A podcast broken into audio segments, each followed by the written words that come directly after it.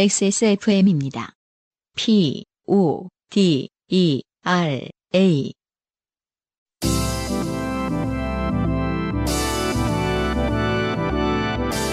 바이닐과 함께하는 요즘은 팟캐스트 시대.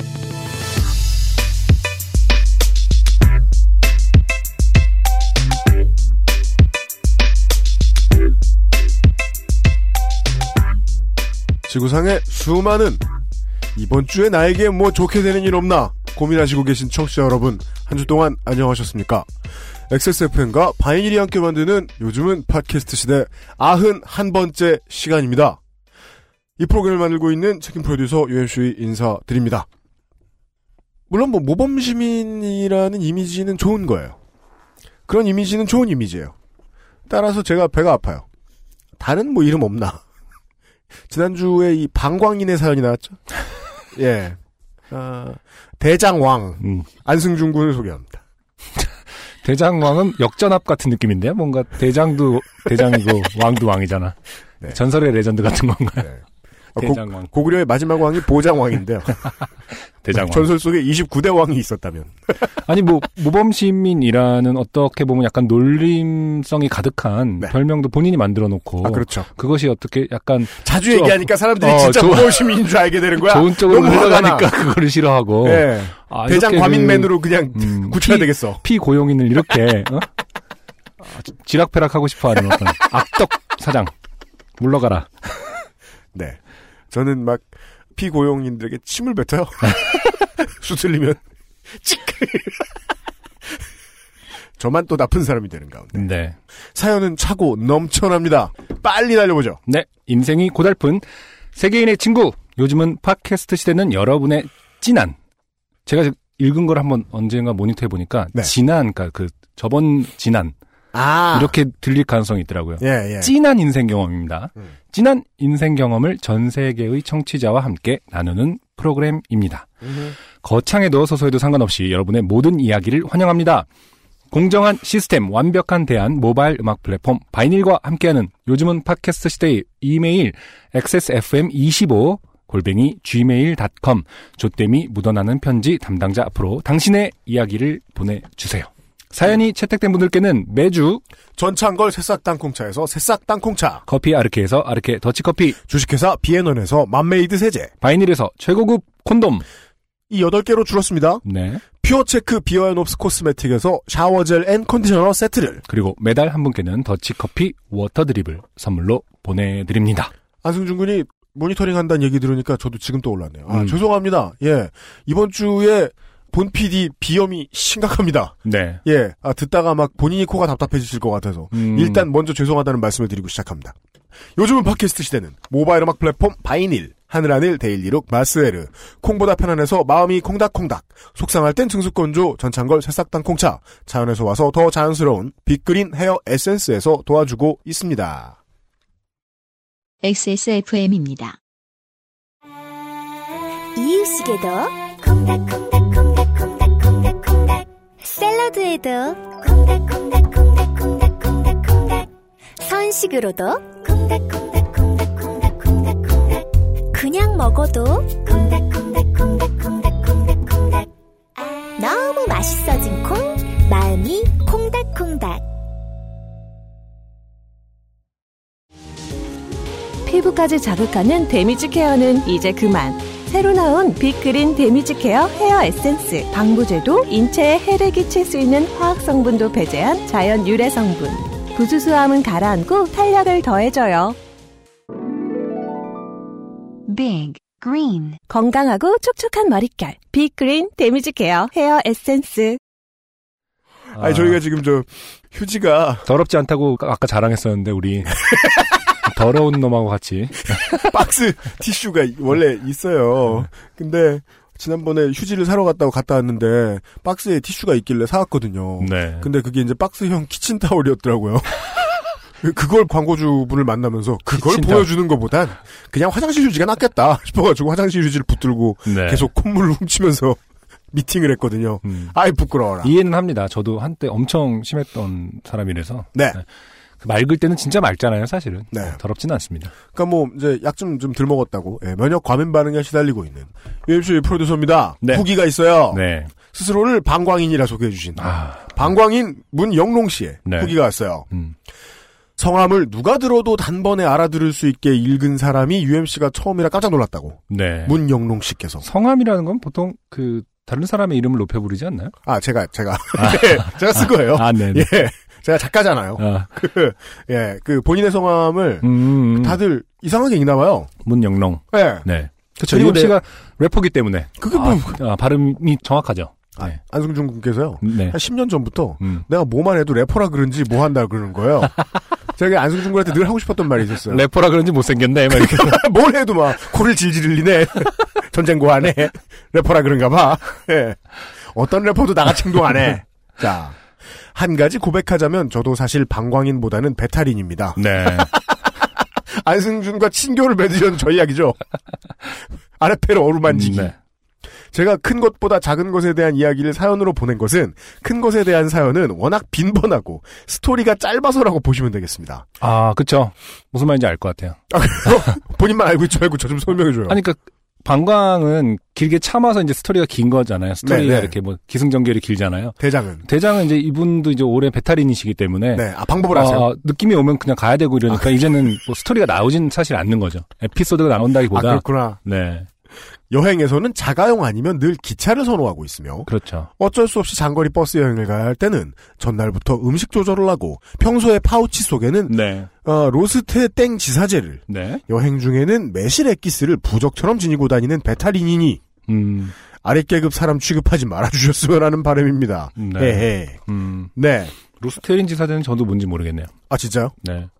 그 구강 청결제 루스테린인가 뭐 그런 거니까. 그건 아는데. 네. 네. 그걸 드시면 늦게 나온다거나. 네. 근데 그 지사제가 두 가지 종류가 있긴 있어요. 또 새로운 정보 네. 준다. 하나는 장 운동을 아예 억제하는 게 있고. 네. 그 사람 죽어 그 겨울잠 잘 때 쓰는 거 아니에요? 곰들이. 사실은 이제 그게 이제 안 좋은 것들은 내보내줘야 그렇잖아요. 되는 맥락에 있어서는 사실 그렇게 좋은 건 아니죠. 장 운동을 억제해서 딱 지키는 거. 네. 정말 급하다고 생각하면 일단이라도 네. 몸에 갖고 있는 게 낫죠. 네. 밖에 바지에 버리는 이. 네. 바지를 사는 이. 네. 그리고 이제 뭐 독소만을 좀 흡착시키는 그런 용도의 제사제가 네. 두 가지가 있고 네. 하나는 이제 정로환. 정로환은 좀 약간 좀. 아, 땡로환. 변의 편이죠. 어떻게 한약 성분이기 때문에. 네. 그 카테고리랑 좀 다른데. 아, 그래요? 이 지금 로스테린 지사제라는 거는 그 첫 번째 장운동 억제제 쪽인 건지. 이름 아니면 고유명사인지 아니면 뭐 성분인지 자세히 모르겠습니다. 아, 네. 네. 제가 알고 있기는 그 로페라미드라는 성분이 이제 장운동 억제제인데. 로를 시작해서 아마 그쪽 계통이지 않을까. 무슨 네. 학문 약국 뭐 이런 거 차려보시는 것도 좋을 것 같아요. 네. 아. 근데 여행 중에는 매실액기스를 부적처럼 이것도 저도 참 좋은 방법이라고 생각하거든요. 아, 그래요? 네. 추천할 만합니까? 매실이 이제 그 민간요법에서는 사실 상당히 살균 작용이 있다고 하잖아요. 아, 그래요? 그래서 액기스 뭐 청으로도 많이 드시고 네. 요즘에 환도 나와 있거든요. 저는 뭐 우리 아버지 하시는 걸 많이 봐서 그런지 매실 액기스 들고 다니면은 네. 소주를 평상시에 죽어라 먹는구나 뭐 이렇게만 생각을 하는데 살균 작용이 있다고 해서 배탈이 나면은 다시 한번 말씀드리지만 이런 것들이 과민성 대장 증후군을 네. 완화시켜주진 않는다.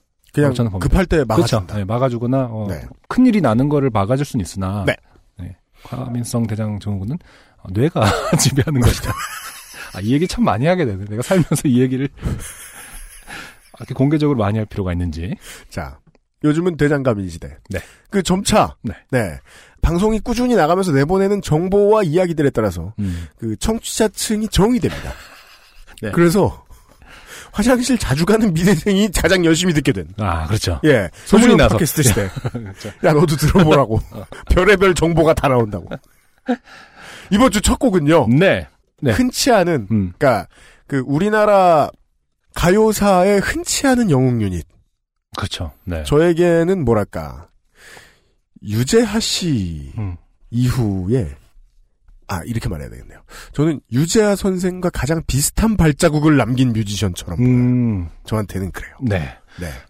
달빛요정 역전만루홈런의 앨범이 바이닐에 쭉 업데이트가 됐습니다. 그 중에서 하나 골라왔습니다. 나를 연애하게 하라. 이 멋진 노래를 들으려고 다운받았는데 버그가 남으시나? 달빛요정 역전만루홈런 선생님께 죄송스럽네요.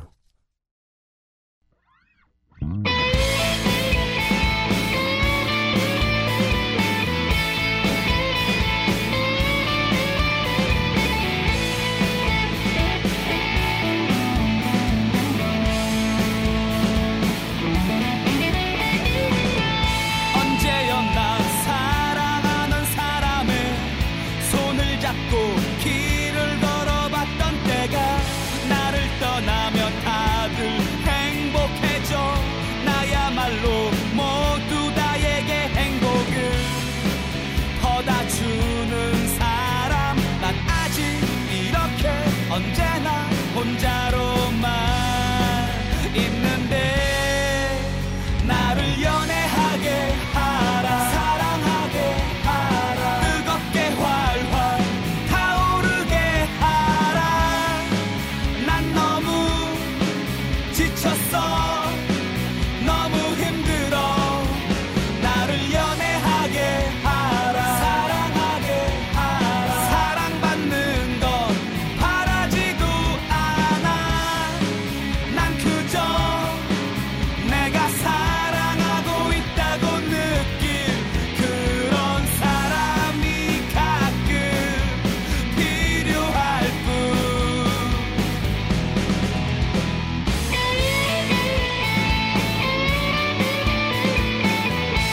필요할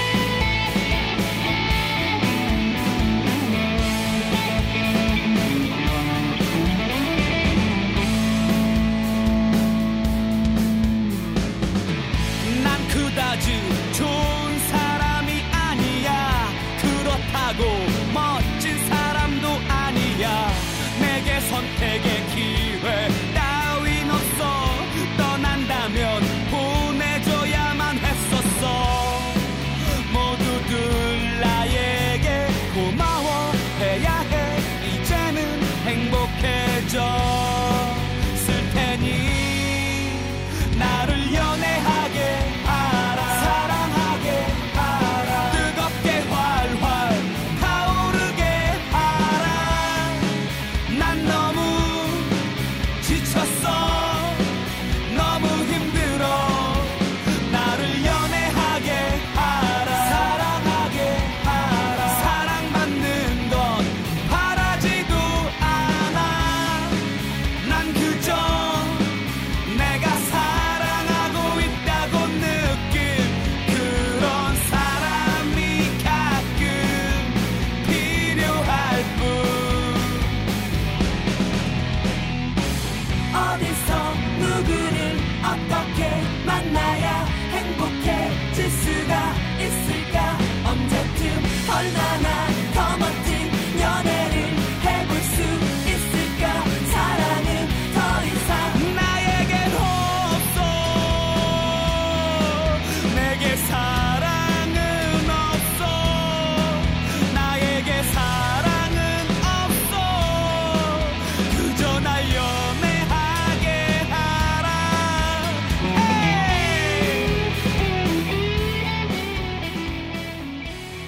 네, 달빛요정 역전 만루 홈런에 나를 연애하게 하라 듣고 왔습니다. 잘 알려진 대로 이미 고인이 되신 분이고요. 네. 2010년 11월로 기억하는데 뇌출혈로 쓰러지셔갖고 그렇습니다. 다시 일어나지 못하신. 저도 이제 인디밴드 시절에 활동 오래 할 때 진짜 큰 형 같은 느낌의 몇 번 보셨어요? 네, 그렇죠. 공연, 그 당시 이제 뭐 보통 서너 개 팀 모아서 공연하는 그 클럽 공연들이 많았으니까. 네, 그렇죠. 그럴 때 대기실에서 인사 나누고. 아, 그러죠. 네, 그때 뵌 적이 있었죠. 지금 오랜만에 들었는데, 아, 진짜 살아 계셨으면. 2010년, 이게 참, 2010년 이후로 사실은 인디 쪽에, 인디라고 불리우는 그 싱어송라이터 혹은 밴드들의 음악들이 사실 상당히 이제 좀 많이 노출도 많이 되고 하나의 새로운 콘텐츠로서 각광을 받기 시작했기 때문에 네. 많이 이제 수면 위로 올라오고 사랑을 많이 받았는데 달빛요정 같은 경우도 지금 살아 계셨으면 훨씬 아주 좋은 평가와 네. 좋은 때를 다시 누리고 계시지 않았을까 하는 생각이 드네요. 네. 그 제가 이제 그 국내 뮤지션들 중에서 아, 이 사람이 진짜 잘 돼야 된다. 아, 네. 이 사람의 음악은 어쩌다가 이제 국민가요가 좀 돼야 된다. 라고 간절히 느끼는 뮤지션들은 보통 이런 사람들이에요. 네. 그러니까 그 해외의 음악이 무조건 수입되어 오지 않습니까? 아시아에는? 네. 예. 근데 일본에는 그런 영웅들이 동네에 하나씩 있어요. 네. 그걸 자기 정서로 어떻게든 변환시키는 사람들. 그게 일본 문화의 최강점이죠. 네. 예, 수입해 들어와서 무조건 제 페이스 오리지널 만들죠. 그렇죠. 예. 한국은 그렇게 해놔도 알아보질 못해요. 이 평론가들이. 네네. 그러니까 누구든, 뭐 매니아들이든. 네. 달빛요정 역전만루홈런을 대표해주는 코드는 한국에 거의 들어오지 않는 서던락이에요. 컬리락. 네네. 그러니까 소울 컨츄리 포크예요. 그거 섞인 상품은 한국에서 해석이 안 돼요. 근데 음악적으로는 그 오리지널리티를 그렇게 예쁘게 가져온 다음에 네. 보컬이며 가사며 2000년대 초반 2000년대에 한국의 잉여이자 갤러를 가장 잘 보여주는 네. 정서예요. 맞아요. 그러니까 그렇죠. 화자의 자아가 초식남인데 초식남이 내가 초식남으로 살고 싶다고 이렇게 열정적으로 소리치는 노래가 없어요. 그렇죠. 예. 저는 거의 아까 유재하 선생의 이야기를 했는데 네. 저는 투팍하고도 비교할 수 있을 것 같아요. 예. 세대를 너무 잘 보여주는 뮤지션이었어요. 맞아요. 네. 그렇다고 해서 노래가 별로였냐? 그것도 아니야. 저는 돌아가시기 전에도 음악 들을 때 막 덜덜 떨었고, 그러니까 그제 옛날에 싸이월 때 그런 얘기 써놓고 그랬었을 거예요. 그 달빛요정 역전만루홈런의 음악을 듣다 보면 나는 어디 다른 뮤지션들이랑 비교했을 때 장사할 마음이 없는 뮤지션 같다는 평가를 많이 듣는데 이 사람의 음악을 듣다 보면 내가 순 양아치 장사꾼으로 보인다. 아. 네. 음악으로 성공할 그런 글을 이제 본인 UMC가 예. 쓴 적이 있었다. 예, 네. 썼는지 기억 안 나요. 근데 하여간 되게 오랫동안 그 생각을 했기 때문에 네네. 지금 처음 나불거리는지는 알 수 없어요. 네, 네, 기억하네. 근데 아까 말씀하신 것처럼 정말 지금도 우리 오히려 지금이 더 어떤 우리 젊은 세대를 관통하는 잉여와 네. 어떤 상실의 가치를 미리 많이 얘기를 한 뮤지션인 것 같아요. 네. 그리고 그 가사들이 상당히 현실적이고 조옥 같은 부분들이 많기 때문에 이 오늘 방송을 통해서 아신 분들 다시 한번 바이닐을 이용해서 다운 받으셔서 한번 쭉 들어보시면 정말 지금도 공감할 수 있고 더 사랑할 수밖에 없는 그런 곡들이 네. 많이 있다는 점을 꼭 알려드리고 싶습니다. 그리고 이런 명곡을 들으실 때 네. 바이닐에다가 열심히 항의를 해줘야 됩니다. 버그 잡아라. 내가 달빛요정 역전만루홈런 노래를 듣다 말고 이게 무슨 꼴이냐? 이 좋은 노래를 듣고 있는데 다운됐다. 정신적 그러니까. 피해 보상. 그렇습니다. 요구하시고요. 네. 여러분은 대한민국에서 가장 비싸게 곡비를 주고 모바일 음원을 사시는 분들이니까요. 네. 오늘의 첫 번째 사연 이창훈 씨의 사연인데요. 네. 가볍게 진상 사연 하나 소개하고 네. 예 시작하도록 하겠습니다. 네. 프리랜서 웹마스터로 일하고 있는 이창훈입니다. 네. 그리고 아주 건조하게 장르를 소개해 주셨어요. 진상류입니다. 아. 그래서 저는 처음에 본인 이해를 했죠. 듣다 보면 좀 구분 안 가긴 합니다. 네. 보시죠. 12년 전쯤 24살의 패기로 그동안 알바, 직장 생활에서 모은 제 전재산 1,000여만 원을 가지고 네. 친구와 동업할 때의 이야기입니다. 네. 한국에서 사신 분이라면 24살 때 그 돈 모았으면 아주 질긴 분이죠. 그렇죠. 열심히 모으신 네. 분입니다. 훌륭한 신랑감일 가능성이 있어요. 네. 그때 당시 이미지 사진이 유행하던 터라 아이템을 그걸로 잡고 인적이 드문 지하상가 2칸을 빌려 사진관을 할 때 이야기입니다. 2012년 전이면 이제 2004년 정도인데 네. 이미지 사진이 그때 유행 한물 가고 이럴 때 아닙니까? 실패하셨겠죠. 열심히 버는 돈을. 원래 아저씨들 사업할 때 망하고 나서 자기 신이 망한 이유를 죽기 전에 깨닫는 경우가 있어요. 그때 그래서 망했구나. 네. 네. 이미지 사진이 2004년에 유행했다. 모르겠습니다. 제 기억으로는 막 제가 재수할 때 막 엄청 열심히 찍고 막 이랬던 거니까 97년, 98, 90 이럴 때부터 엄청 유행했던 것 같은데 뭔가 한풀 꺾였을 때 늦차를 타신 건 아닌지. 네. 거부할 수 없네요. 청취자 편을 들어주고 싶어도. 근데 잘 모를 수도 있죠. 왜냐하면은 그 뒤로 한참 이제 네. 젊은 층에선 더 새로운 것들이 막 나오긴 했던 것 같기도 해요. 막 더 기능이 많고 막 이런 거. 그러니까 네. 지나갔어요. 네. 위로 못해. 애쓰고 그래. 네네. 자, 착하기 힘들어요 이제. 제 성격은 욱하는 성격이지만 평화를 사랑하고 싸움을 싫어합니다. 네. 친구는 우유부단하지만 진득하고 발전 없지만 자리를 잘 지키는 성격이죠. 네. 소심하기도 하고요. 취급했던 서비스 품목 주력은 증명사진. 친구 욕을 훨씬 많이 했네요. 그렇습니다. 되게 개무시. 평등하게 소개한 것 같은데 사실은 자기는 약간 좀 뭐랄까 영웅윤이죠. 친구는 되게 네. 루저 같은. 여긴 배트맨인데 이쪽 로빈도 아니고 그쵸. 그냥 가테무시의 시민이에요. 그렇죠. 진득하다 하나밖에 없어요, 가치가. 그 좋은 가치가. 네. 발전이 없어요. 네. 듣고 계신 친구분 분노하시고요. 네.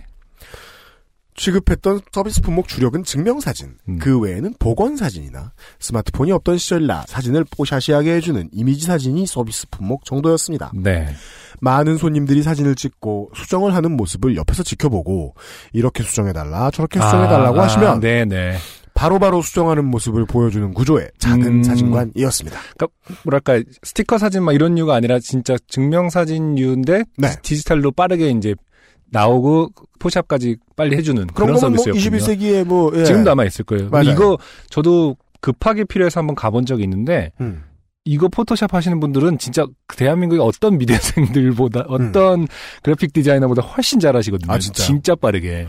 저는 바쁘실까봐 네.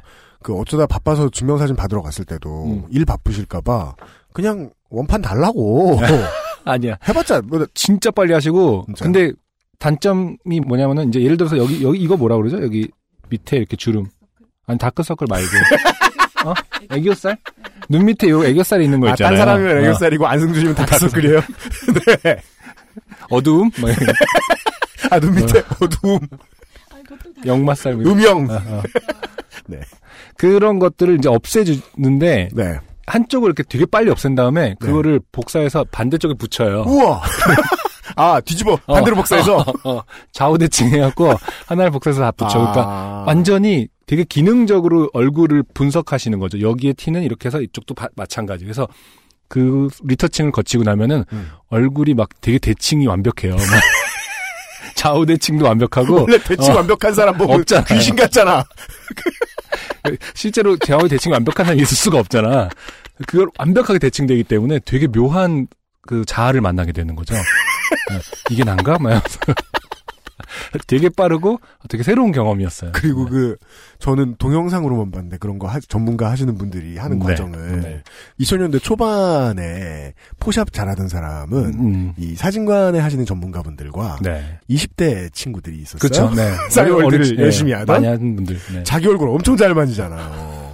근데 이분들은 이 전문가분들은 고객을 많이 만나다 보니까 정중동을 아시더라고요. 그러니까 무조건 막 이발을 툭 튀어나오게 하고. 네. 예. 저도 그 앨범 자켓 디자인 할 때 이제 사진 찍은 거 제가 리터칭을 할 때도 있는데 요즘 어린 그 뮤지션 분 중에 한 분은 그건 제가 하겠습니다. 해서 왔는데 엄청 잘하시더라고요. 네. 친구와 함께 게시도 못하고 점심시간을 기다리던 날이었습니다. 여기서 게시란 뭐 첫 손님을 말씀하시는 거겠죠. 네. 장사해 보신 분들은 아시겠지만 게시의 압박은 아주 아주 무섭습니다. 맞아요. 저희 회사도 첫 광고 받을 때까지 죽을 뻔했어요. 네. 500만 원 빚내 시작했거든요. 네. 마이너스 500을 이렇게 채우는데 한참 걸렸던 기억이 나요. 자, 그런데 마침 두 분의 중년 남성이 가게로 오셨습니다. 옷차림은 두 분 다 말끔한 정장을 차려 입으셨는데 키가 큰 분은 한눈에 봐도 비싸 보이는 양복이었고 한 분은 좀 허르스름한 양복을 입고 계셨지요. 두 분은 들어오자마자 명함을 내밀면서 이런 사진을 찍으려고 한다고 하셨습니다. 그 명함은 원하지 않는데 지하철에서 자꾸 나눠주는 선거철에 자주 볼 수 있는 명함과 흡사했습니다. 네. 구청장 후보였던 사람이었죠. 네. 누군지는 기억이 나진 않습니다. 명함을 딱 찢어버 버렸거든요. 네. 허르스름한 정장을 입은 분께서 핏정장 입은 분을 소개하십니다. 네. 이분이 이번에 출마를 하시는데 명함에 쓸 사진을 찍으려 하니 젊은 친구가 잘 좀 찍어보라는 식이었습니다. 네. 핏정장 아저씨는 뒤에서 뭐가 그리 흐뭇한지 뒷짐을 지고 저와 친구를 느긋하게 바라보고 있더군요. 네. 아, 흐뭇한 분이 바라보면 느긋한 거군요, 일단. 그리고 제가 이거 뭔지 아는데요. 네. 그 선거 운동 기간이잖아요. 하루 종일 존나 웃고 다니다 보니까 그쵸. 표정이 안 바뀝니다. 그려져 있구나. 빡칠 때도 웃습니다. 네, 그렇죠. 그 대표적으로 우리 대통령께서 지난번에 대선 때 손이 하도 아파가지고 웬 할머니가 악수를 청하시는데 텔미 춤을 추시죠. 네. 그때도 웃고 있습니다. 보면. 그렇죠. 네. 그거는 안면 마비입니다. 그렇게 보시면 좋습니다. 네. 친구가 촬영 공간으로 안내를 하고 거울 보고 단정히 하시라고 한 후 나에게 사진은 내가 찍을 테니 수정은 네가 해라 라고 하길래 알겠다고 했습니다. 네. 그렇게 촬영을 하고 PC에서 샘플 사진들을 불러와 마음에 드는 사진을 고르시기 편하게 나열해드리고 있을 때쯤 코에서 자주 맡던 냄새가 나기 시작했습니다. 네. 담배 냄새였습니다. 지하상가에서는 담배를 태우면 안 되기 때문에 이걸 저희한테 설명하시다니. 근데 오죽이 이상한 상황이 아니네요, 이게. 네. 예. 저는 정중하게 손님 여기서 담배를 태우시면 안 됩니다. 라고 말했고 네. 그 핏정장 아저씨는 못마땅한 듯 쳐다본 후 담배 끌 곳을 두리번거리는 듯 했습니다. 저는 다시 사진을 나열하고 손님을 부르려고 고개를 돌렸는데 네. 정말 맛깔나게 담배를 또 피고 계시더군요. 네. 이건 우리 초코가 하는 짓이거든요. 뭐를요? 담배 핍니까? 아니요. 먹지 마. 이러면 10초 동안 안 먹는 거 있잖아요. 아, 네네네. 아하. 그래서 이번엔 좀 더 강한 말투로 손님 담배 피우면 안 된다고 말씀드렸잖아요. 라고 말했더니 옆에 있던 오래된 정장 아저씨가 벌떡 일어나서 네. 아니 이분이 누군 줄 알고 언성을 높이나? 네. 라며 당연히 누군지도 모르는 저에게 담배 좀 피면 어때? 사진이나 보여달라고 하시길래 네. 개시도 못하고 배고픔에 저장해 두었던 분노를 터뜨렸습니다. 아저씨나 아저씨한테 장사 안 할 거니까 나가세요. 라고 말했고 네. 여기서 뭐 알려드릴 수 있습니다. 티저를. 예. 아, 그렇게 당하고만 앉아있는 사연은 아닙니다. 복장 터지는 사연은 아닙니다. 네. 네. 아, 양복쟁이 두 분은 뭐 이런 싸가지 없는 부터 시작해 이따위로 장사하냐 왜 어리지 사장 등등등 사장 나오라 그래. 네. 네. 진상이 시작되었습니다. 그렇죠. 저는 또 차분해졌습니다. 아 이런 자세 좋은 것 같아요. 이런 분들이 네, 있어요. 네. 차분해지는 자세. 네. 네. 안승준이 잘해요. 네. 안승준이 그 술 꼬는 친구들 되게 잘 다뤄요. 차분하게. 네. 그 되게 이렇게 고요한 바다 같은 미소를 하고서 얘 언제 때릴까 계산을 딱 하고 있어요. 하지만 중요한 건 다음날 기억이 나지 않는다는 거. 그 차분해. 내 말을 들어봐 이러면서 이렇게. 오빠는 널 사랑한다니까. 네. 하지만 난 못 따라해. 네. 여간에 저는 또 차분해졌습니다. 네. 조용히 일어나서 내가 사장이니까 나가. 장사 안 하니까 나가. 안 나가? 라고 말하며 곱게 손을 펴서 나가는 곳을 알려주었습니다. 네. 그러니까 문장의 어감이 이상하죠. 내가 하자니까 나가 안 나가? 이러고서 이렇게 굳이 말하면 그 두 손을 이렇게 위로 올려가지고 이렇게 방향을 가르쳐주는 이거 있잖아요. 그렇죠. 네. 안 나가? 이러고서 손을 곱게 펴서 손가락질이 아니라 그러니까 마지막까지 펴서. 예의는 갖췄다. 네. 아, 그 상황은 진짜 신박하네요. 그러게요. 안 나가? 뭐라고 하기가 참 애매한. 어찌 보면 웅변 연습하는 것 같기도 하고. 네. 라고 말하며 곱게 손을 펴서 나가는 곳을 알려줬습니다. 친구는 다른 사람 일인 것처럼 옆에서 쓸데없이 모니터를 닫고 있더군요. 네. 계속해서 친구 무시하시고 계세요. 네. 하지만 이건 좋은 거라니까요. 원래 굿캅, 배드캅 해야 됩니다. 이런 때는. 맞습니다. 오래된 정장 아저씨가 반말과 친절한 손짓에 당황한 듯. 그렇죠. 왜냐면 실제로 당황했구나. 메시지가 중복되어 있거든요. 네. 또 취사 선택해야지. 어떤 것을 보고 아 그래 이건 두 손으로 했으니까 나가야지. 두 손으로 했으니까 안녕히 계세요. 이거 나갈 것인가. 궁시렁거리며 나가자는 손짓을 했고 네. 그래도 자존심은 있는지 핏 정장 아저씨는 구청장 후보요.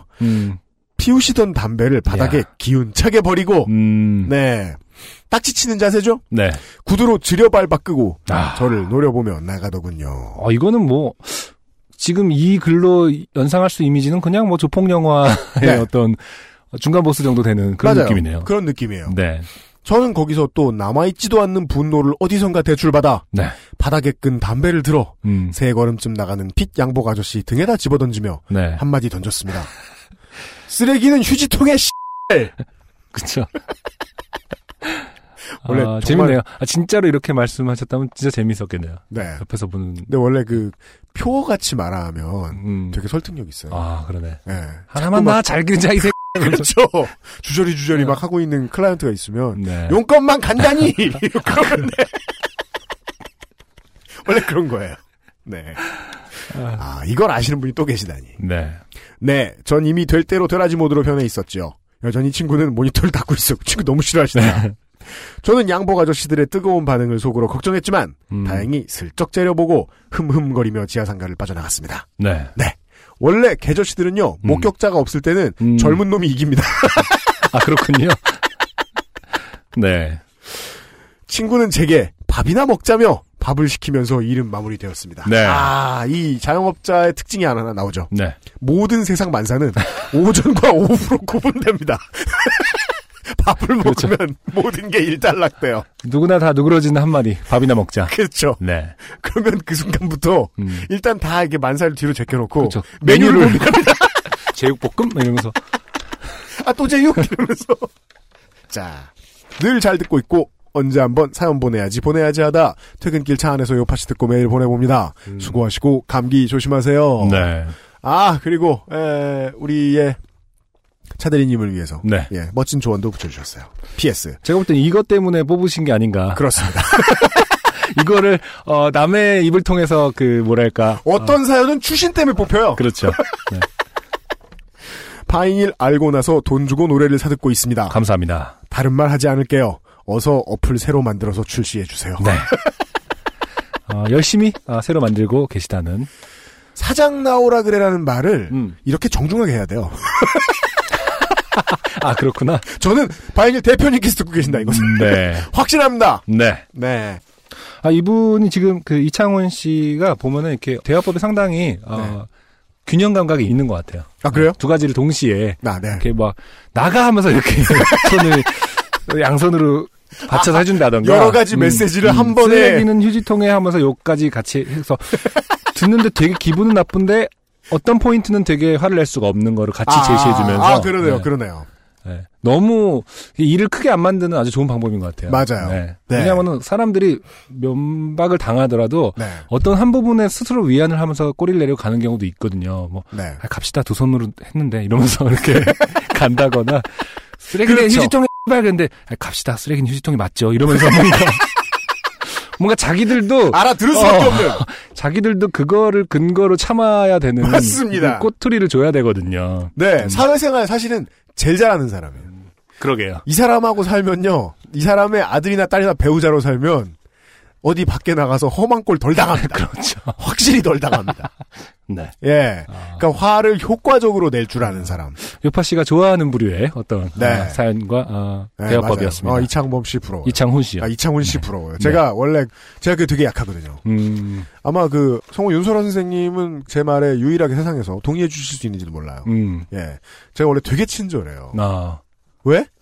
다른 나쁜 소리 할 자신이 없어요.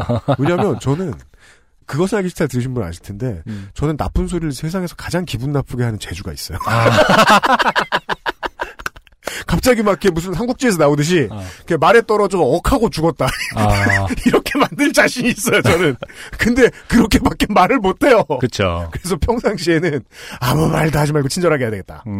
예, 그게 제가 그 사회생활하는 법을 좀 못 배워서 그래요. 이철 씨 같은 분 보면 부럽다. 네, 매우 부럽다. 네, 네, 네, 네. 여러모로 이 사연보다 네. 가르침과 바이닐의 중요한 메시지로 선정되신 이창훈 씨의 오늘 첫 번째 사연이었습니다. 그렇죠. 네. 네. 뭔가 그 채찍과 당근을 두 손 양손에 들고 하는 그런 느낌이죠. 맞습니다. 당근 이렇게 주면서 막 이렇게 때리는. 그럼 뭘 어떻게 해야지 이러면서 당근을 이렇게 먹고 그러니까 다 먹을 때 되면 때려. 채찍을 몇 대 맞고 나간다. 그렇습니다. 네. 네. 왠지 이창훈 씨에게 혼나실 것 같은 새싹땅콩차 광고를 듣고 따라오겠습니다. XSFM입니다. 새싹땅콩차를 매일 아침 정말 간절히 마시면 전 우주가 나서서 도와줍니다. 당신을 진실한 사람으로 만들어드립니다. 새해 복 많이 받으시고 올해 달성해야 될 것은 이것이다 하는 정신을 차리고 전체를 다 마시면 그런 기운이 옵니다. 새싹땅콩차 남자의 시간을 충전하세요. 전창걸닷컴으로 오세요. 070-8635-1288 070-8635-1288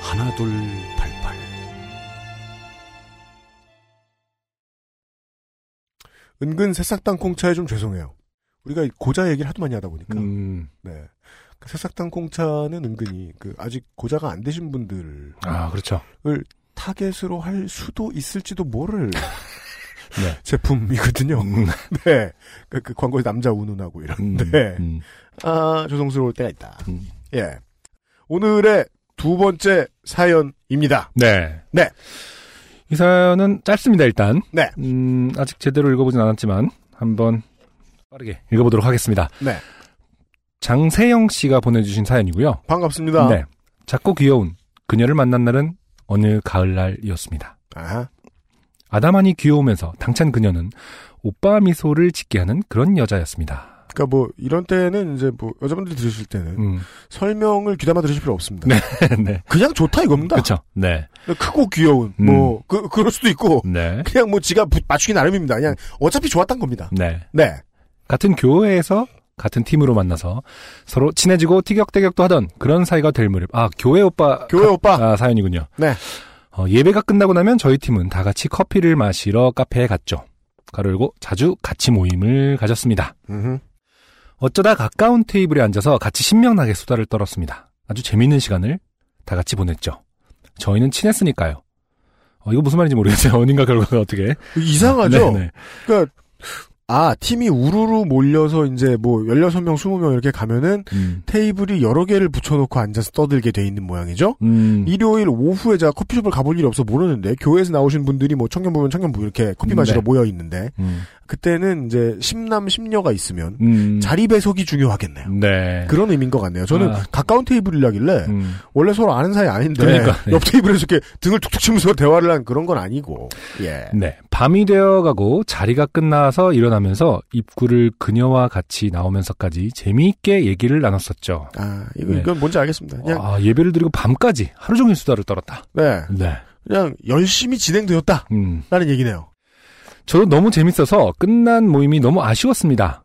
나오면서 그 친구가 제게 하는 말이 정확한 워딩은 기억이 안 나지만 오빠 언제 한번 같이 밥 먹자. 내가 밥 사줄게. 하면서 둘이 같이 입구를 나와 걸어가면서 이런 말을 제게 하는 거였어요. 네. 전 혹시 그린라이트. 만악의 근원이죠. 네. 빠른 판단. 네. 네. 너무 귀여운 겁니다. 그 친구는 학생이었고.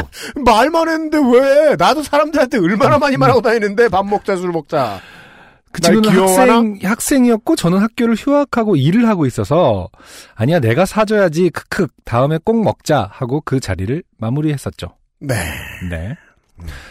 그 후에 교회에서 만나도 나쁘지 않은 모습으로 교회에서 만나면 예배도 같이 드리고 부서 활동도 재밌게 했어요. 네. 글을 쓰실 때 교회에서 만나고 한번 얘기했으면 교회에서 만나면 얘기 그만하셨으면 좋겠어요. 어차피 처음부터 끝까지 무대는 네. 처음부터 끝까지 무대는 교회니까요. 아, 문장이 교회에서 만나면 나쁘지 않은 모습으로 교회에서 만나던 만나면 예배도 같이 드리고. 한 2주가 흘렀나 카톡으로 연락을 했습니다. 2주 동안. 간봤다. 네. 기다렸다. 뜸들였다. 는 뜻이죠. 혹은 뭐 기다렸을 수도 있습니다. 네. 그냥 먼저 밥 먹자고 했으니까. 왜냐면 다음날 밥 먹자고 하면 스토커 같으니까. 2주 그렇죠. 기다린 겁니다. 네. 카톡으로 연락했습니다. 땡땡아, 우리 밥 언제 먹을까? 하고 카톡을 보냈습니다. 네. 카톡으로 연락을 했습니다라고 썼으면 카톡을 보냈습니다. 쓰지 마세요. 당신이 카톡에 있다는 걸 알고 있겠다니까. 갑자기 배경이 카톡에서 교회로 바뀌면 따로 쓰세요. 네. 네. 1, 숫자 1만 없어지고 아무런 답장이 없는 거예요. 야, 사람들이 이 노란 1의 의미를 몰랐을 때가 좋았어요. 그러니까 나도 되게 늦게 알았거든요. 그때가 참 좋았어요. 되게 신경 쓰이더라고요. 네. 지금은 그래서 네. 옛날에는 다 누구에게 메시지가 왔습니다. 이런 식으로 푸쉬를 띄워놓잖아요. 옛날에는. 네네. 그러니까 요즘은 그냥 다 띄워놓죠. 네, 그렇죠. 예. 일 안 만들라고. 네. 저도 그 얘기를 사람들한테 듣고서 맞아요. 아, 이렇게 하면 일을 만들지 않을 수 있구나. 그렇죠. 네. 아무런 답장이 없는 거였어요. 그렇게 읽씹 당했어요. 읽었으면서 씹힘을 당했다는 뜻이겠죠. 네. 이상하다 생각하면서도 좀 얼떨떨하고 당황했었어요. 가르고 저도 상당히 관심이 있었습니다. 알고 있습니다. 네, 알고 있습니다. 네. 이상하지만 답장이 없어서 교회에서 만나자 저는 물었습니다. 교회에서 이제 만났나 봐요, 다시. 네. 네. 땡땡아, 우리 밥 언제 먹을까? 다시 똑같은 얘기를 다시 했죠, 여기서도. 그렇습니다. 네. 근데 그 친구는 완전 180도 달라진 얼굴로 오빠 내가 오빠랑 밥을 왜 먹어야 돼? 나 바빠 라며 아주 싸늘하게 제게 말한 그녀. 너무 어이가 없기도 하고 당황해서 땡땡아 밥 같이 먹자며. 비분관계예요. 이 뒷문장이 명문이며 나도 바빠 라고 말했습니다.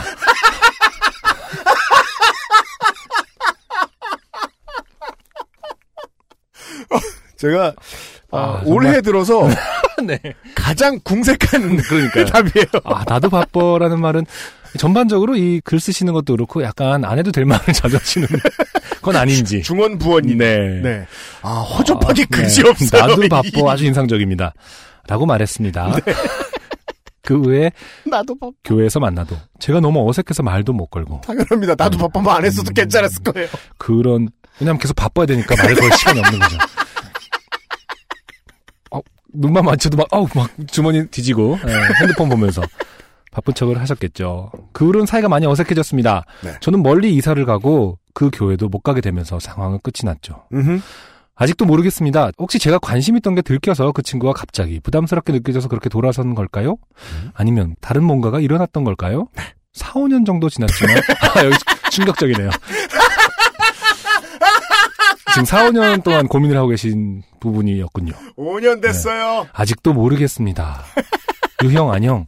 제 얘기 들어주셔서 감사합니다. 외로운 세계인의 친구가 되어주셔서 감사합니다. 아, 세계인을 대신해서 인사해 주셨어요. 네.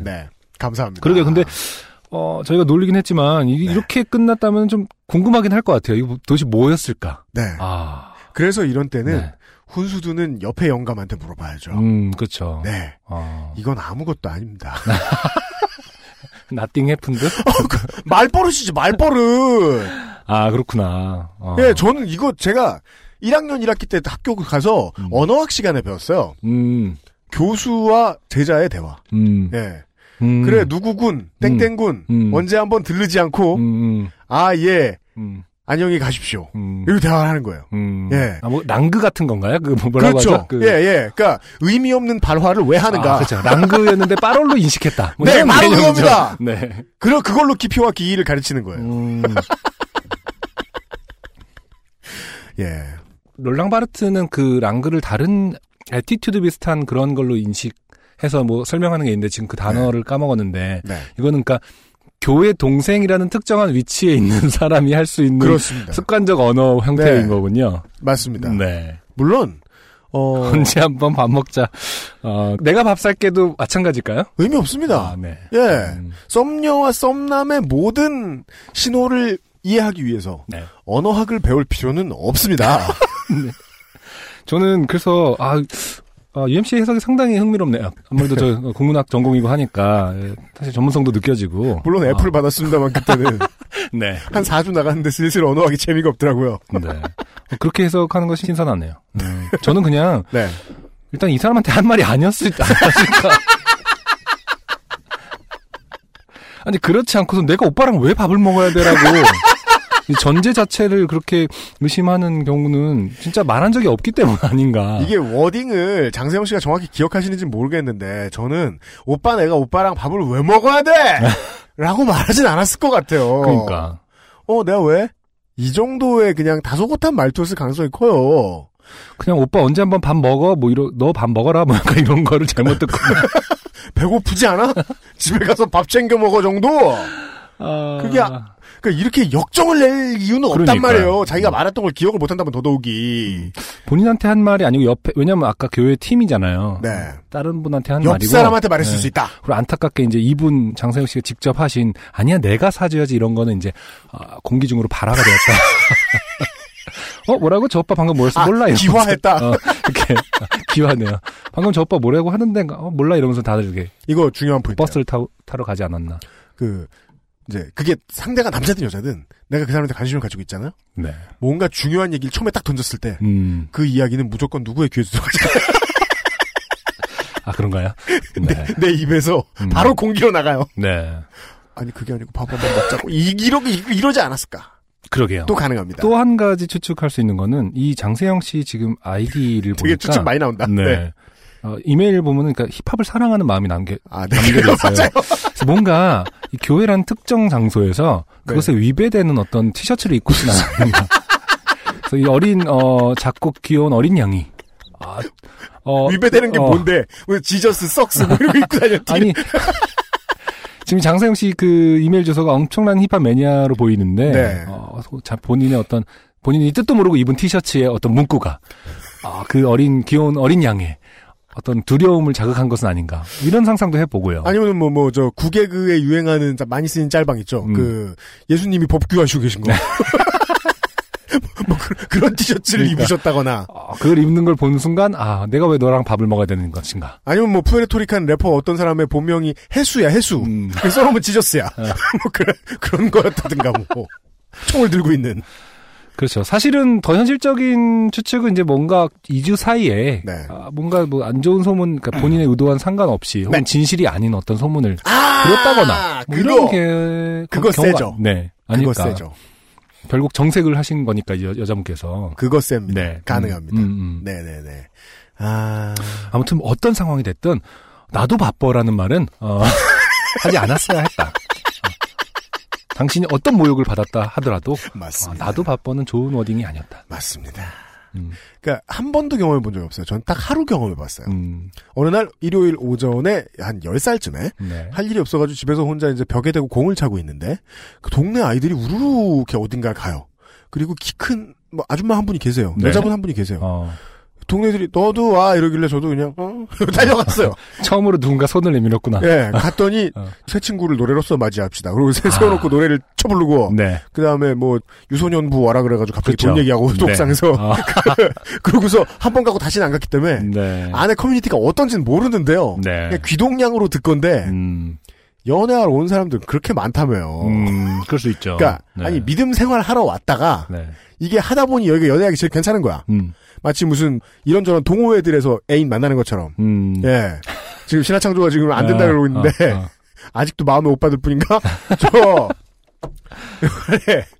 이제 이름 안 불러도 돼. 좋다. 그쵸? 뭐냐 연애하는 경우가 되게 많대잖아요. 그렇죠. 근데 이제 정년기가 연애할 때가 나이가 찬 사람들이 많이 모여있으니까 청년부에는 은근 파워게임이 있는 모양이더라고요. 예.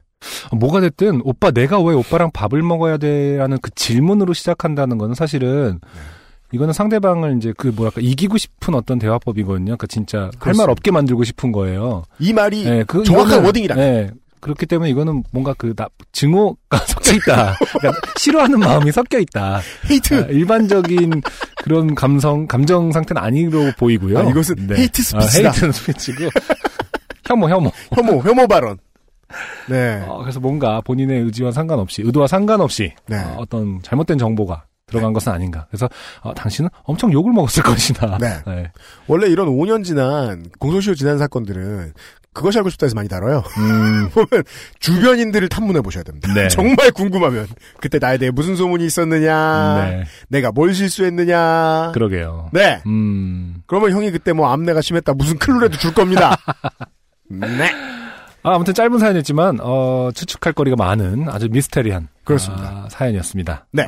소문에 의하면 장세영 씨는 아직도 되게 바쁘게 살고 계신다고. 네. 네. 누구도 밥을 안 먹어줘서. 너도 나랑 밥 안 먹을 거야? 나 되게 바쁜데.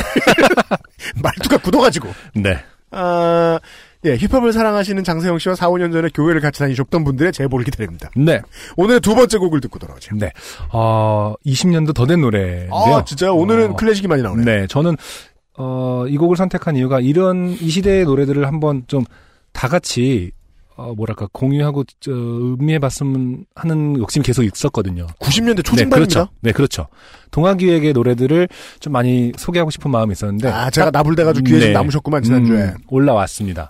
뭐예요? 누구세요? 일단은 정원영 씨의 노래부터 올라와 있네요. 정원영 밴드예요? 정원영 씨예요? 정원영 씨죠. 정원영 씨예요? 네. 정원영 씨의 다시 시작해 듣고 오도록 하겠습니다. 이거 최백호 선생 노래부터 더 오래 넣는 노래.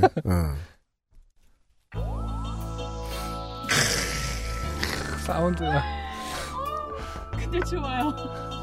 그러니까 근데 좋다는 게 우리 함정이야 우리에게.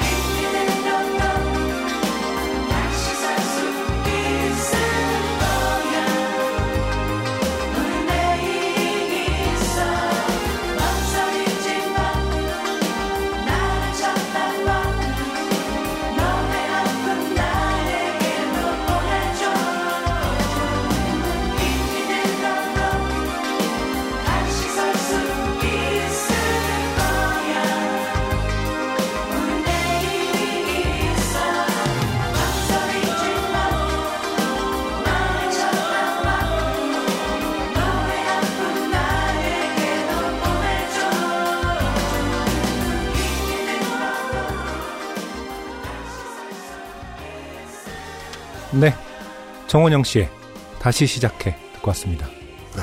전주가 나오는 순간 타임머신을 타고 네. 과거로 돌아간 듯한 느낌. 그렇습니다. 네. 이현아 공보수석은 신화 이전에도 음악을 들었구나. 그러네요. 네. 네. 우리 변절이다. 공보수석도 좋아하는. 동아기획 하나 음반을 사랑했던 그 뭐라고 해야 되냐 그 세대. 세대. 갑자기 머리가 이렇게 네, 세대가. 그래. 갑자기 신화 창조가 될 수 있다는 점. 화장실 갔다 올래요? 네. 네. 그때의 동아기획의 색깔이 네. 참 그 당시의 한국과 비슷합니다. 어떤 중요한 줄기를 해외에서 들여왔어요. 네. 선배들이 줬어요. 거기에는 포크가 주로 들어가 있었죠. 네. 그리고 90년대를 주름 잡던 어떤 것들을 가져와요. 주로 동아기획의 음악 혹은 다른 뮤지션들의 음악에도 다 뉴에이지가 들어가 있었어요. 네. 예. 그 당시 시절에 얌전한 신스팝이 들어가 있었어요. 그렇죠. 예. 그런데 이제 지금 시절하고 달라요. 되게 서슬퍼런 시대의 음악을 하시던 분들이라 네.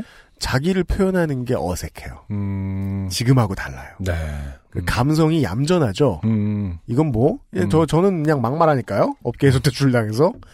이거는 군화 아래 짓밟히던 국민 혹은 선배들에게 두드려 맞던 후배 가수 정도가 쓸 수 있는 최선의 감성이에요. 네. 그래서 되게 착하고 얌전하고 네. 막 한이 있고요. 네. 슬퍼요. 그런 것들이 그 당시 뮤지션들의 신스팝 혹은 뉴에이지에 많이 묻어 있어요. 네. 네.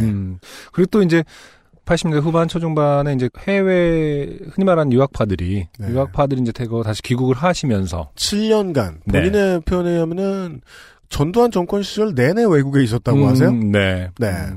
그러면서 이제 사실은 그쪽 그 당시 유행하던 이제 말 그대로 서양 문물을 네. 서양 스타일 우리 흔히 얘기하는 빠다필의 음악들이 많이 이제 국내 가요 특히 이제 TV에 나오는 가요 톱10에 나오는 가요들이 아닌 우리 지금으로 말하면 이제 인디씬 같은 개념이겠죠. 네. 언더그라운드 특히 동아기획이라든지 하나음반으로 대표되는 그런 뮤지션들에게 이제 많이 전파가 되면서 맞습니다.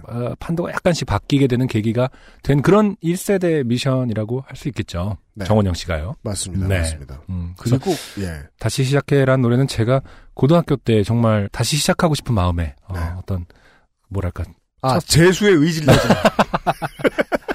아니 첫사랑이요. 네. 그때는 재수할지 내가 알았겠니? 삼수할지 알았겠어? 팟캐스트를 하게 될 줄 알았겠냐고. 그게 제일 우울하잖아요. 다른 뭘 할 줄도 모를 순 있어. 네. 근데 이건 알아도 안 돼. 하고 싶지 않았어요. 이러면은. 예. 다시 시작해란 노래. 지금의 내가 고등학생 때 다시 시작해를 듣고 있는 안승준에게 돌아가서 네. 귓속말로 어차피 너 팟캐스트 한다? 이러면서 너무 고민 많이 하지 마. 하던 거 해 그냥. 너 38, 9에 팟캐스트 해. 이러면서. 그래서 얼마나 편하게 노래를 맞습니다. 즐길 수 있었을까. 맞습니다. 그 당시 이 노래가 엄청 그 비수처럼 다시 시작하고 싶은 마음에 왔던 기억이 나네요. 맞아요. 딱 비슷한 시기에 그 제니 잭슨의 히트곡 중에 어게인이 있었어요. 다시 시작하고 똑같은 가사에. 네. 그것도 들으면서 예, 살다 죽기 전에 그래도 연애를 한 번쯤 할 수 있지 않을까. 시작도 안 해봤는데. 그때까지. 상상 속에 있던 그것. 예, 다시 시작하라고 막 노래를 부르는데 전에 해봤던 게 너무 좋았나 봐. 그러니까 다시 시작하자는 소리를 저렇게 하지. 네. 연애란 좋은 건가 보다. 그런 생각하고 그랬. 네, 저도 정원영 씨도 그렇고 그런 생각했었어요. 네. 아무튼 뭐 동아기획 뮤지션들 많이 이제 업데이트가 돼서 네. 사실은 좀 우리가 흔히 말하는 옛날 노래지만 네. 같이 좀 즐겼으면 좋겠어요. 요파 씨의 어떤 청취자분들의 연령대도 높은 분들도 좀 네. 있고요. 그렇죠? 네, 맞습니다. 저는 이제 이 뭐랄까 한국인들이 이해할 수 있는 선에서의 수입품들 가운데 극한의 서정성. 을 이제 동아기획으로 이제 한 줄 요약을 해놓으면 네. 그거 외에 다른 음악적인 곤조가 안 보여요. 그러니까 고압적인 태도, 내 음악에 대한 고집. 달빛요정 역전만루홈런이 귀한 이유가 네.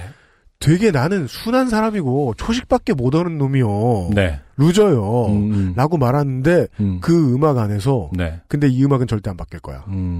라는 강인함이 엿보이거든요. 네. 그 모든 순수한 보컬, 순한 보컬, 나긋나긋한 목소리, 어디서 들어봤던 메이저 코드 이런 것들 속에서도 고집이 네. 엿보이는데 네. 그 90년대 초중반의 신스팝에서는 그런 고집이 없어요. 네. 그래서 실제로 그 당시에 음반 내고 활동하시던 이 뮤지션들이 이때 1세대를 이루고 난 다음에 1세대인 자신의 영향받아서 다른 음악을 만듭니다. 네. 점점 변해요. 그 정원영 같은 뮤지션의 발자국을 따라가 보면 네. 예, 그때의 음악이 아주 깊은 뿌리가 되지 못했다라는 걸 좀 보여줘. 이게 흥미로워요. 이게 나쁜 뜻이 아니고 흥미로워요. 네, 네 맞아요. 뭐 긱스의 음악, 정원영 밴드의 음악, 혹은 뭐 사랑 한파만에 잠깐 계셨죠. 음악의 변화를 보면 물론 세션맨으로 수준으로 참여하신 경우도 있었겠지만 본인도 스스로에게 계속 실험을 하세요. 네, 맞아요. 그래서 사실은 정원영 씨의 최근 앨범은 진즉에 바이닐에 올라와 있었거든요. 아, 예. 예, 저는 뭐 자주 들었었고 특히 뭐 세월호의 아픔을 노래한 노래들 같은 경우 듣다 눈물이 날 정도로 정말 진심이 담겨진 노래들도 많고 다른 방향으로 상당히 세련되진 음악들이 있어요. 근데 오늘 그때는 사실 그 노래를 선곡하지 않았었는데 이번에 그 옛날 노래가 오히려 올라오니까 일단 같이 소개하기에 좋을 것 같아서 네네네. 옛날 노래부터 선곡을 한 거고요. 네. 말씀드린 대로 정원영 씨의 다른 앨범들도 바이닐에 올라와 있습니다. 네. 정원영의 좋은 다른 곡을 다운로드 없이 들을 수 있는 날이 다가오고 있음을 다시 한번 알려드리면서 네. 오늘의 세 번째 사연을 소개해드리죠. 네. 조땡규 씨예요. 네. 한동안 보던 사연들 중에 제일 길어요. 그러네요. 네. 제일 길어요. 그러나 별 얘기가 아님에도 불구하고 네. 네. 뭔가 이 그 영화 버드맨을 보는 것처럼. 아 그래요. 막 하루 이틀 동안 있던 일인데 엄청난 대서사시. 보시죠. 네. 안녕하세요. UMC님, 안승준님. 요파씨를 즐겨듣는 조땡규라고 합니다. 네. 새누리 요파씨를 정주행하다가 오락실 사연을 듣던 중 철없던 초딩 시절 사연이 생각나 이게 사연감인가 싶어 글을 써봅니다. 오락실 사연은 아닙니다. 네. 어렸을 때 수도국 산에 살고 있었는데 여기서 수도국 산이란 수도국, 즉 지금의 상수도사업본부에서 산 정상에 배수지를 설치하면서 수도국 산이라고 불리게 됐다고 하네요. 저희 집은 산 중턱에 위치해서 지역 주민들이 필요로 하는 각종 생필품과 쌀을 공급하는 구멍가게를 하고 있었습니다. 동네에서는 쌀가게로 통했죠. 부모님께서 자리를 비우실 때는 저나 누나들, 할머니가 가게를 지키곤 했습니다. 네. 초등학교 저학년 때 오락실이라는 곳을 처음 가게 됐습니다. 당시 부모님께서는 오락실은 나쁜 아이들이 가는 곳이니 절대 가지 마라. 눈 나빠진다. 폭력성이 길러진다. 네, 많이 듣던 얘기들이죠. 절대 가지 말 것을 신신당부하셨습니다. 네. 제가 오락실을 접했을 때 스트리트 파이터, 마리오 카트, 킹 오브 파이터즈 등이 인기가 있었습니다. 네. 하지만 저는 용돈 없이 학교 생활을 했기 때문에 친구들이 오락실에서 유흥을 즐길 때 저는 옆에서 지켜보는 수밖에 없었습니다. 네. 그들의 존재감이 매우 중요합니다. 네. 그죠. 예. 네. 실력이 올라갑니다. 네. 이런 분들이 많이 계실수록. 네. 예. 관객들의 이 성원에 부응해야 되거든요. 그죠. 가끔 친구가 너도 해볼래? 라면 자리를 양보해주거나 같이 하자고 동전을 넣어주는 경우도 있었지만 네. 그것으로 제 욕구를 채울 수는 없었습니다. 네. 그렇게 욕구 불만에 고통스러워할 때쯤 그쵸. 우리 오락실에 철권3가 들어왔습니다. 철권3 말입니다. 네. 난생 처음 3D 그래픽이라는 것을 접했고 세대를 알 수 있네요. 저 어릴 때요. 그 집 근처 지하철역에 요즘은 나이트가 가득한 동네예요. 거기가. 네. 그랬다가 지금 뭐 클럽들이 들어오고 되게 비싼 와인바가 들어오고 그런데요. 네. 근데 그때는 큰 골목에 큰 1층 가게에 아케이드가 있었어요. 아 그래요. 아케이드가 있었어요. 그래서 근데 다른 이제 클럽 문화가 이제 한참 발전하지 않다 보니까 네. 아케이드에 온 동네 잘 나가는 애들이 다 모여있어요. 그런 그게 있을 옷을 잘 입고 와요. 네. 한 83, 84, 2세대가 그렇게 오락실을 소비했던 세대일걸요. 심지어 그때 네. 그 여학생들 사이에서 볼레로가 유행이었는데 네. 놀러 갈 때 차려 입을 거 아닙니까? 백업티하고 네, 백업티하고서 이렇게 화장도 잘하고 남자친구 손을 붙잡고 거기 와요. 그랬던 시절이었어요. 맞아요. 마치 우리 앞 세대에서 스케이트장이 그런 역할을 했던 것처럼. 그렇죠. 거기에서 제일 큰 스크린에 제일 크게 나와 있던 최신 게임이 버추어 파이터 1이었어요. 아 그래요. 지금 보면 졸라맨들이 싸우는 것 같아요. 네모네모들이. 네. 예. 그 라바가 이렇게 둘이 싸운다 치죠. 그래도 타격감이 그거보단 나을 거예요. 요즘 만들면. 네. 근데 너무 신세계였어요. 이분한테는 철권3였던 모양이에요. 그렇죠. 난생 처음 3D 그래픽이라는 것을 접했고 게임 속 캐릭터들은 실제 사람처럼 살아 움직이는 새로운 세계를 만나게 된 겁니다. 한참을 아무 생각 없이 바라봤습니다. 그러나 저는 돈이 없었기에 이제껏 경험해보지 못한 슬픔을 가슴에 담고 집으로 돌아갔습니다. 그러게요. 어떤 이것이 어떤 성공의 밑거름이 된다 뭐 이런 결론으로 나가네요. 그 뒤로 저는 다짐을 했지요. 이러면서 저는 이상하게 네, 2주 전에 하는 일도 없는 놈이 자꾸 떠올라서 괜히 슬픕니다. 네. 마침 가게를 보시던 어머니는 시장에 다녀와야 하니 가게 좀 보라며 제게 가게를 맡기시고는 시장으로 가셨습니다. 그런데 오늘 항상 그 자리에 있던 돈통이 나에게는 아무런 의미가 없던 그 돈통이 네. 제게 말을 걸어오는 듯 했습니다. 아, 의인화. 네, 좋네요. 아, 돈통에게 지금 책임을 씌우고 있는 거죠. 돈통을 해님 취급하고 있어요. 그렇죠. 돈통이 이렇게 말합니다. 나를 열어봐. 네가 원하는 게 여기 있어. 그렇죠. 네. 이 해님 돈통. 저는 주위를 둘러봤습니다. 네. 콩닥콩닥. 네. 뭐야? 아니, 그렇게 나한테 시키지 말고. 그 데모 그 스케치 할 때 했던 것처럼 해줘야죠. 아, 콩닥콩닥 이거요. 주위에는 아무것도 없었습니다. 네. 콩닥콩닥. 마음이 네. 저는 서서히 돈통을 열었고 네. 그 안에 동전이 수북히 쌓여 있는 것을 보았습니다. 네. 아니, 정확히는 동전만 보였다는 게 옳은 말 같습니다. 청백리죠. 지폐로 동전을 바꿀 수 있다는 생각도 못하고. 그렇죠. 예. 지폐는 돈으로 보이지 않았어요. 돈의 개념도 없는 거야, 아직. 네. 제 안에 양심과 비양심, 정의와 불의가 치열하게 다투었습니다. 네. 치열한 전투 끝에 결국 욕망이 승리했고 네. 저는 돈통에 들어있는 500원짜리 동전 한 개를 집어들고 미친 듯이 오락실로 향했습니다. 그때 그 500원짜리 어떤 그립감은 커요. 네, 어떻게 그렇게 좋을 수가 있을까요? 네. 그 무게감도 있고 저는 세계 여러 나라의 동전을 다 비교해봐도 500원짜리의 그립감이 되게 좋은 것 같아요. 물론 그거는 경험에 기반한 거겠지. 뭐 무게라든지 이런 건 상관없겠지만은 500원짜리를 지었을 때 그 뿌듯함. 네, 이게 빅파땡 잡을 때하고 잡다가 초코파땡 잡을 때 그런 느낌이거든요. 네, 크구나. 그렇죠. 자, 오락실에 도착해 100원짜리 5개로 바꾸어 게임을 시작했습니다. 500원은 20분도 되지 않아 사라졌습니다. 그렇죠. 이게 가난한 자의 슬픔입니다. 돈이 있어야 실력이 늘죠. 네. 그렇죠. 네. 게임에서 참패했지만 제 마음은 그 어느 때보다도 넉넉했습니다. 청백리.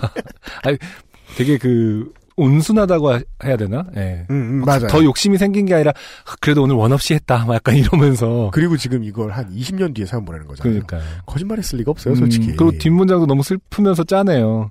다른 사람이 게임하는 것을 1시간 정도 지켜본 후 집으로 돌아갔습니다. 그러니까요. 또 넉넉한 마음과 한 시간이나 또 그걸 바라보면서 예. 짠하네요. 집에 먼저 와 계셨던 어머니는 가게를 비우고 어디 갔다 이제 오냐고 혼을 내셨습니다. 저는 친구 집에 갔다 왔다고 거짓말을 했습니다. 네. 저의 거짓말은 그렇게 시작됐습니다. 다행히 가게에는 별일이 없었기 때문에 어머니께 회초리 몇 대를 맞고 끝났습니다. 아... 돈을 지금 슬쩍한 거는 걸리지도 않는데 일단 늦은 것 때문에 일단 회초리를 맞는군요. 그러니까 가게를 비웠으니까. 아, 가게를 비웠으니까. 예. 그렇군요. 이때 교본이죠. 작은 잘못을 꼭 해야 되는데 안 읽히고 싶다. 더 큰 잘못을 해라. 아, 그러네. 네. 네. 그날 이후 저의 범행은 날로 대담해져서 수시로 돈통에 손을 댔고 그렇죠. 급기야 지폐까지 건드리게 됐습니다. 네. 마음 한켠에 양심의 소리가 희미하게 울리고 있었지만 네. 신경 쓰지 않았습니다. 네. 그러나 꼬리가 길면 잡히는 법이죠. 어느 날 아버지께서 무서운 얼굴로 광. 저희 집은 창고를 광이라고 불렀습니다. 네. 광으로 오라고 하셨습니다. 네. 저희 3남매 훈육은 어머니께서 전담하셨기 때문에 아버지께서 혼인한 건 이번을 포함해 평생 2번밖에 없을 정도입니다. 네. 2평 남짓한 광에는 아버지와 어머니가 서 계셨습니다. 아버지께서는 네가 뭘 잘못했는지 말해보라고 낮은 목소리로 말하셨습니다. 네. 엄한 분위기 속에서도 저는 아 뭐지? 그쵸? 오락실 간 게 걸린 건가? 돈통에 돈 가져간 게 걸린 건가? 네.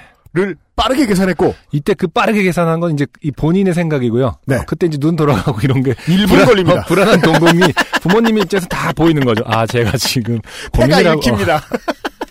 한두 개가 아니구만. 그리고 그때 부모님은요 되게 피곤합니다. 네. 아 화내기 귀찮아 죽겠다. 내가 지금 너 때문에 드라마를 걸렀다. 이 마음이 부모님을 지배하고 있죠. 그렇죠. 네. 빠르게 계산했고 오락실 다녀왔어요 라고 일단 대답했습니다. 틀렸죠? 네, 그렇죠. 틀렸죠. 일단 땡입니다. 네. 왜? 이건 2차 범죄거든요. 그렇죠. 자, 그러자 아버지는 오락실? 또! 하며 또 다른 대답을 요구하셨습니다. 그렇죠. 아, 잘못 말했다. 오락실이 시장으로 가는 길목에 있었기 때문에 오락실 출입이 발각된 거라고 생각했는데 그게 아니더군요. 결국 이실직고했습니다. 아, 네. 돈통에 돈 훔쳐서 오락실 갔어요. 네. 라고 반성하고 있다는 듯 기어가는 목소리로 말했습니다. 네.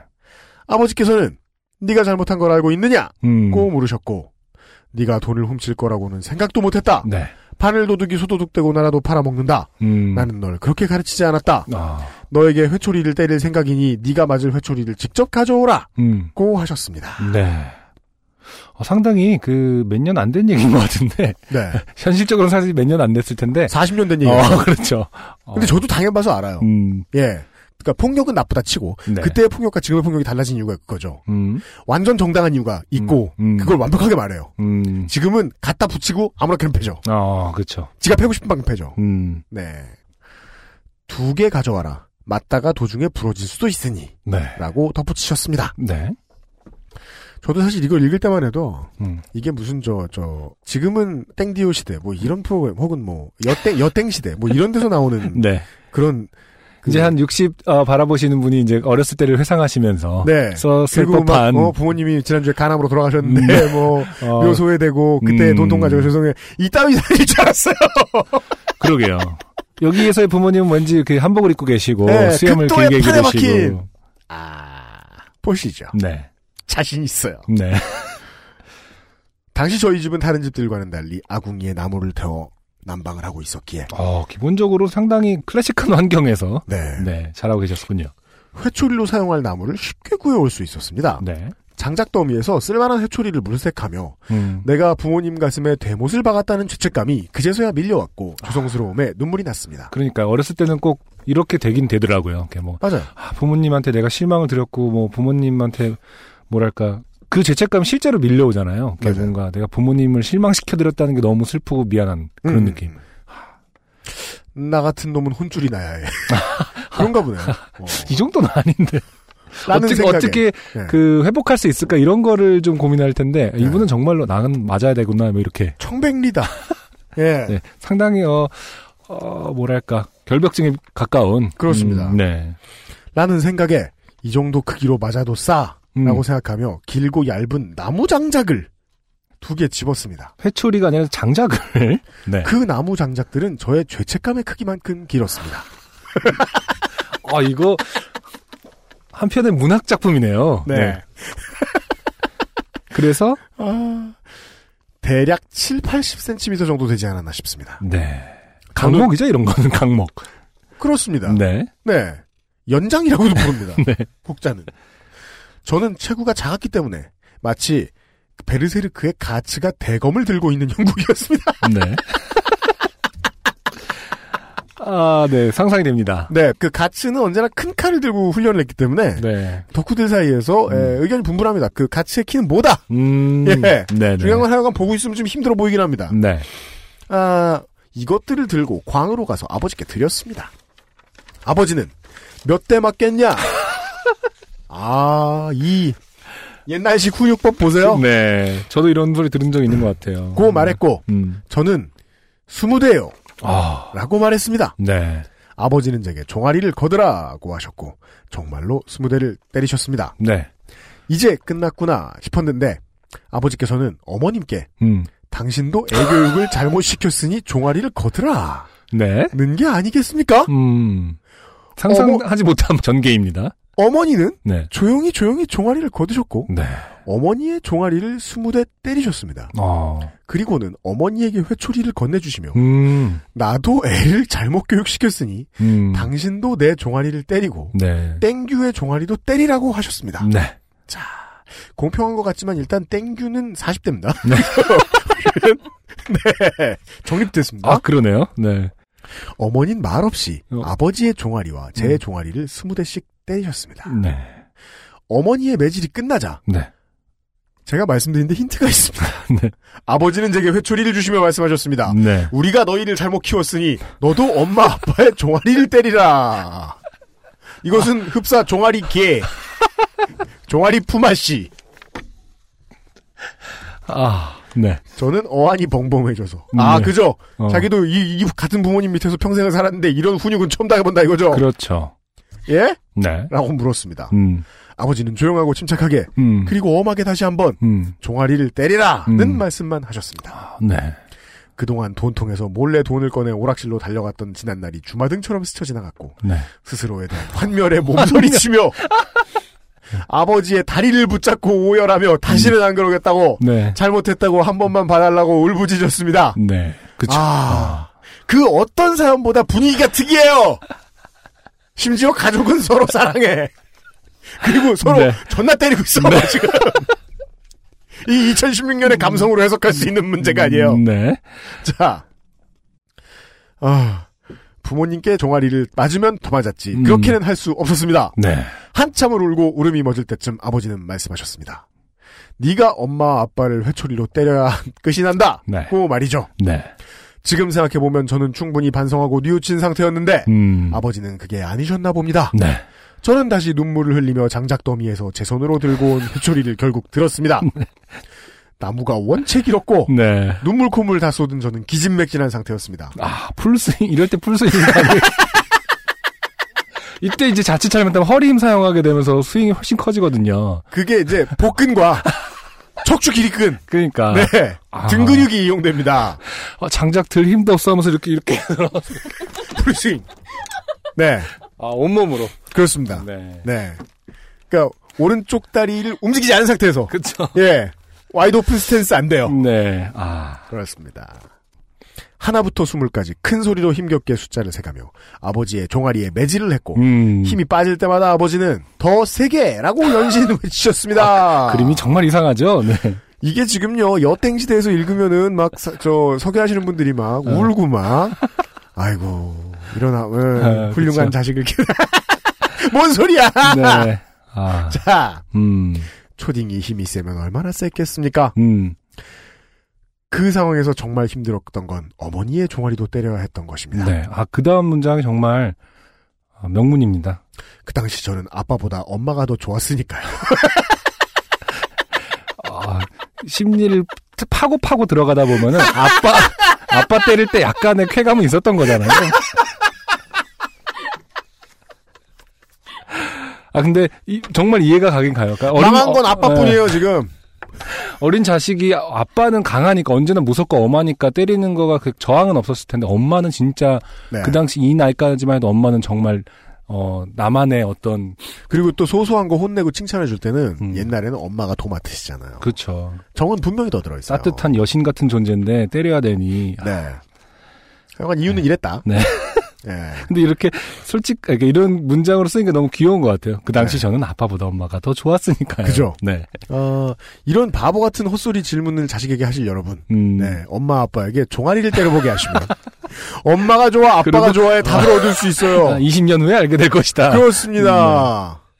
사실 종아리들 힘만 있으면 30살 때부터 알 수 있을 거예요. 네. 이렇게 아버지와 어머니 그리고 저 이렇게 셋은 서로의 종아리를 20대씩 때리고 나서야 끝이 났습니다. 네. 아버지는 제게 방으로 들어가라 하셨고 저는 방에서 참회의 눈물을 조금 더 흘리고 잠이 들었던 것 같습니다. 잠에서 깨어나 종아리를 살펴보니 상처가 생각보다 심하진 않았습니다. 네. 그도 그럴 것이 창고가 좁아서 기다란 나무를 휘두르려고 해도 비거리가 짧아 큰 힘을 네. 실을 수 없었던 게 아닌가. 아까 제가 우려했던 상황이 일어난 건 아니었겠군요. 죄책감 길이가 긴 나무를 선택한 것이 뜻밖의 결과를 가져온 건 아닐지. 어쨌든 그날 이후로 돈통은 다시 아웃 오브 마인드가 되었습니다. 아, 네. 2, 3년이 지나 수도국 사는 재개발 지역으로 확정되면서 이웃들이 하나 둘 이사를 하게 되었고 손님이 뜸해지면서 가게도 문을 닫게 됐습니다.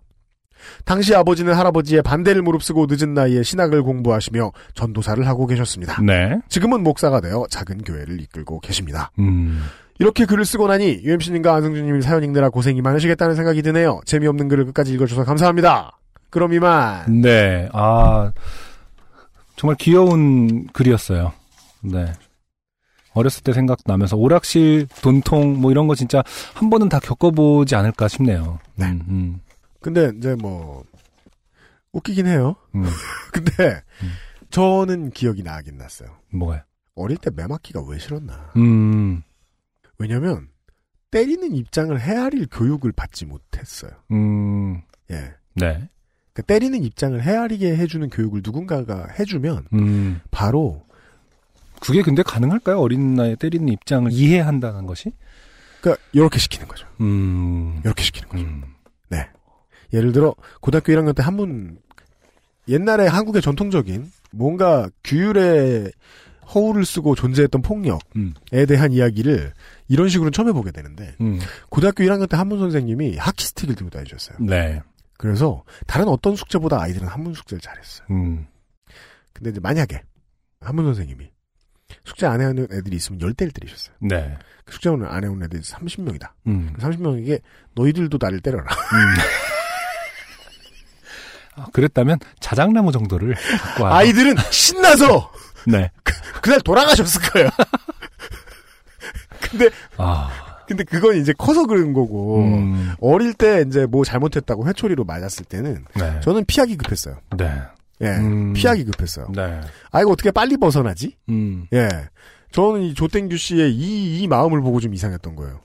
우와, 매를 때렸는데 의도한 대로 교육이 됐네?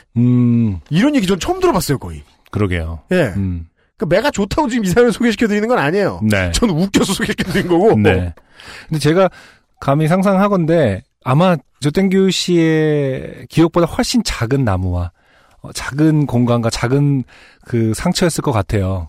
뭐 엄한 부모님의 표정 이런 것도 사실은 뭐랄까 상당히 귀여워하셨을 수도 있을 그럴 거고 수도 있죠.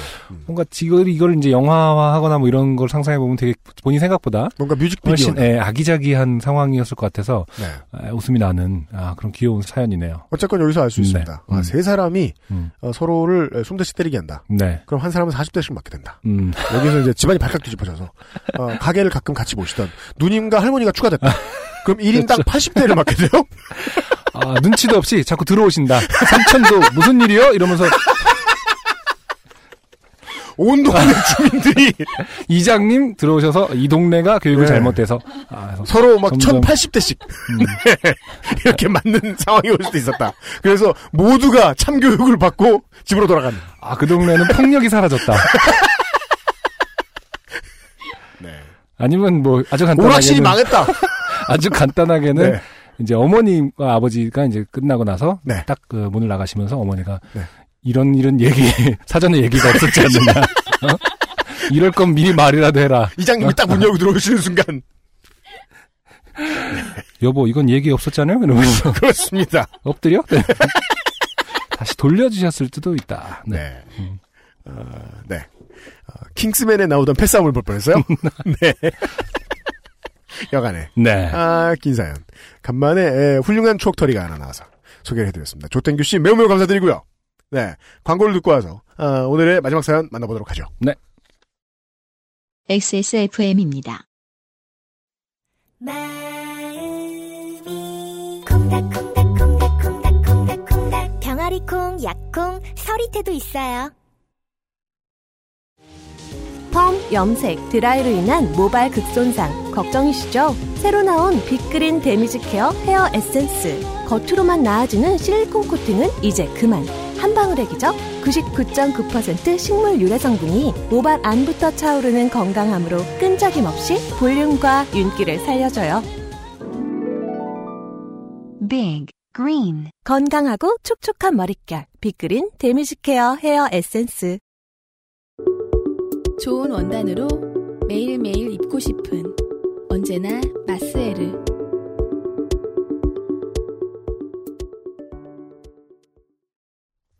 그리고 사연 보내주시는 분들 중에 익명의 대표시죠. 네, 네. 후안 가르시아 곤잘레스 카를로스 씨께서 네. 오랜만에 사연을 보내주셨어요. 맞아요. 네. 안녕하세요. 서울에 사는 후안 가르시아 곤잘레스 카를로스입니다. 그렇습니다. 제가 회사에서 몇 년간 개처럼 일하는 대가로 조금 긴 휴가 가려고 그래봤자 1주 반을 받아 여행을 가는데 소풍 가는 초등학생 마냥 이상하고 설레고 잠이 안 와서 1년 전 여행에서 있었던 일을 정리하여 보내볼까 합니다. 아니 10일이나 여행을 떠나는데 그 전날 준비를 안 하고 사연을 쓰고 있다? 옆에 사연을 보내놓고 가는구나. 같이 가는 사람에게 얼마나 X인 거죠? 자, 네. 일단 한 가지를 지적해드리고요. 네. 예, 아, 카를로스 씨. 제가 좋게 된 얘기는 아니고 당시 여행지 숙소에 있던 여자분들이 좋게 된 스토리입니다. 한 가지 걱정이 되는 건 이런 종류, 성격의 사연이 꽤나 많을 게 분명하기 때문에 뽑히지 않지 않을까 그렇죠. 하는 점입니다. 네. 그래서 그래도 좋게 된 당사자의 시각 외에 제3자의 시선에서 쓰는 것도 별 차이는 없겠지만 나름 개미 눈물만큼은 흥미롭지 않을까 싶어서요. 네. 아, 간만에 등장하는 해외여행 사연입니다. 네. 1년 전 모 국가의 모 도시를 여행하면서 한인 민박에서 묵었습니다. 민박 사연이군요. 저는 해외여행을 갈 때 거의 호텔을 이용하는 편인데 당시에 여행 중간에 친구를 만날 일이 있어서 한인 민박을 이용해야 했습니다. 국가와 도시 이름은 밝히기 어려운 게 이곳이 매우 대중적인 여행지가 아니라서 알려진 한인 민박이 하나거든요. 웬만한 경우에는 한인 민박 포인팅에서 얘기하면 안 돼요. 네. 네. 괜히 피해주긴 싫어서요. 여튼 한인 민박은 현지에 거주한 한국인이 아파트먼트를 빌려 도미토리로 꾸며서 운영합니다. 아침을 한국 음식으로 제공하기 때문에 가로열고 이건 각각 다르긴 합니다. 또 한국인들이 한데 모여있는 곳이기 때문에 사람들이 많이 애용한다고 하더군요. 그리고 대부분 남녀는 방을 구분합니다. 거의 대부분 아예 아파트 홀을 따로 쓰는 걸로 알고 있습니다. 보통은 혼자 오신 분들이 많이 가나 봐요. 네네. 네. 도착한 다음 날 아침 여성 숙소에 있으셨던 분들도 함께 식사를 하였습니다. 남자는 둘, 여자는 여섯이었습니다. 전 여행을 거의 혼자 다니긴 하지만 여행을 혼자 와도 한인 민박에서 동행을 구하는 경우도 많다고 합니다. 여튼 전 궁금한 점 몇 가지를 물어보고 나와서 혼자 여기저기 돌아다녔습니다. 저녁에 돌아와 보니 어제 저와 같은 도미토리를 썼던 분은 다른 도시로 이동했고 30대 중후반으로 보이는 남자들이 있었습니다. 이들은 출장 때문에 이곳에 왔는데 현지 음식은 입맛에 맞지 않아서 한국 음식을 제공하는 한인 민박으로 왔고 다른 도시에서도 그러고 있다고 하였습니다. 아, 그런가 보다. 안 물어봤는데. 근데 그럴 수도 있겠구나. 라고 생각을 했습니다. 아, 가장 네. 중요한 포인트는 이겁니다. 네. 안 물어봤는데. 네. 네. 네. 그렇죠. 여행! 안 물어봤는데. 네. 한인! 안 물어봤는데. 안 물어봤는데! 네. 한인! 네. 이른 다음날 아침에 일어났습니다. 꽤 많아진 사람에 식당 테이블이 북적북적했습니다. 여자분 몇 분 가시고 몇 분은 오시고 해서 한 대분 정도 계셨던 것으로 기억합니다. 저는 궁금한 건 어제 다 물어봐서 말할 거리도 없고 대면대면해서 얘기 안 하고 있었습니다. 네. 그런데 옆에 계시던 남자분께서 여자분들 한 분 한 분씩 호구조사를 하기 시작했습니다. 몇 살이에요? 직업이 뭐예요? 몇 살이에요? 지금 UMC가 다리를 떨면서 말을 하시나 제가 다리를 떨어야 잘 돼요. 전형적으로 네. 네. 아주 잘하고 있는 것 같아요. 물이 네. 얼마예요? 네. 아, 이건 안 했습니다. 이분은 누구랑 왔어요? 애인이랑? 학생이에요? 한국에서 어디 살아요? 한국에서 어디 사는지가 왜 그 동네에서 비행기로 10시간 넘게 가야 나오는 곳에서 궁금한지 모르겠지만 그의 질문 혹은 참견은 여기서 그치지 않았습니다. 직장인이에요? 직장인 이런데 휴가 와요? 좋은 회사네. 학생이 돈 어디서 났어요? 부모님이 주나? 우리 때는 알바해도 이런데 못 왔는데. 그의 말이 절정에 달했던 건 그 다음이었습니다. 여자분 중 한 분이 자기는 회사를 퇴사하고 3주 정도 일정을 잡고 여행을 왔다고 하자 그 사람 왈. 퇴사를 하고 이런데 와요? 진짜 팔자 좋네. 믿을지 모르지만 워딩이 정확합니다. 진짜 팔자 좋다라고 했음. 무슨 어느 회사하고 종신계약을 하셨나봐요. 너무 다니기 싫은데 네. 뭔가 일본계 대기업 이런 데 가셔가지고 어허 아 또 있구나. 네. 말 되게 많네. 돈 안 모아요? 여행에서 이렇게 펑펑 써도 돼요? None of your business라고 얘기하고 싶었는데 소심해서 못했습니다. 근데 뭐 돈 펑펑 쓰는 거라면 최고급 호텔 스위트로 가야 되는 거 아닙니까? 아, 최근에 요런 네. 논쟁이 일었죠. 무슨 어디 뉴스 댓글 때문인가? 여성 혐오는 요즘 이제 대중 코드입니다만 네. 댓글 다는 사람들 중에 그런 사람들 되게 많잖아요. 점심 뷔페 많이 가는 여자분들이 빕스 이런데? 아, 애슐땡 이었을 거야 아마. 그 요즘은 아닌가 빕땡인가 애슐땡인가. 아, 네. 거기 다니는 뭐 여자들 뭐 어쩌고저쩌고 네. 그런데 다니면서 애도 아들 본다 뭐 이런 헛소리를 올려놓은 사람이 있던 거예요. 그래서 사람들이 너무 열받아서 다 비교해놨어요. 네네. 밥을 해줬을 때 드는 돈, 쥐땡이나 애슐땡에서 먹었을 때 드는 돈. 아. 예, 거기서 연어 스테이크를 먹었을 때와 집에서 연어를 사서 스테이크를 했을 때. 그렇죠. 네. 훨씬 비싸죠. 예. 네. 자. 제가 볼 때 대화가 점점 악화일로로 가고 있습니다. 맞아요. 네네. 여자들은 이래 좋다니까. 남자들은 여행 가고 싶어도 결혼 준비해야 되고 집이라도 마련해야 되니까 가지를 못해. 네. 뭔 소리야. 술 처먹느라 안 가지. 그렇죠. 총각 안 해봤냐 누군? 네. 아유. 자, 네가 읽어야 돼요. 아, 순식간에 전 결혼과 집 마련을 포기한 사람이 되었습니다. 아, 말을 또 있죠. 아저씨 멘트가 또 있습니다. 퇴사 오는 깡이 대단하네. 죄송한데 너무 그 김인문 씨 같은 어떤 연령대를 너무 높이지 말고. 아니, 제가 볼 때 그 정도 높진 않을 것 같아서. 아, 전형적인 한 뭐 40대. 몇 개 없잖아. 40대 자, 중후반으로 잡아주세요. 아! 우리 휴가도 제대로 못 쓰는데. 아. 역시 여자들은 회사 생활하기 편하다니까.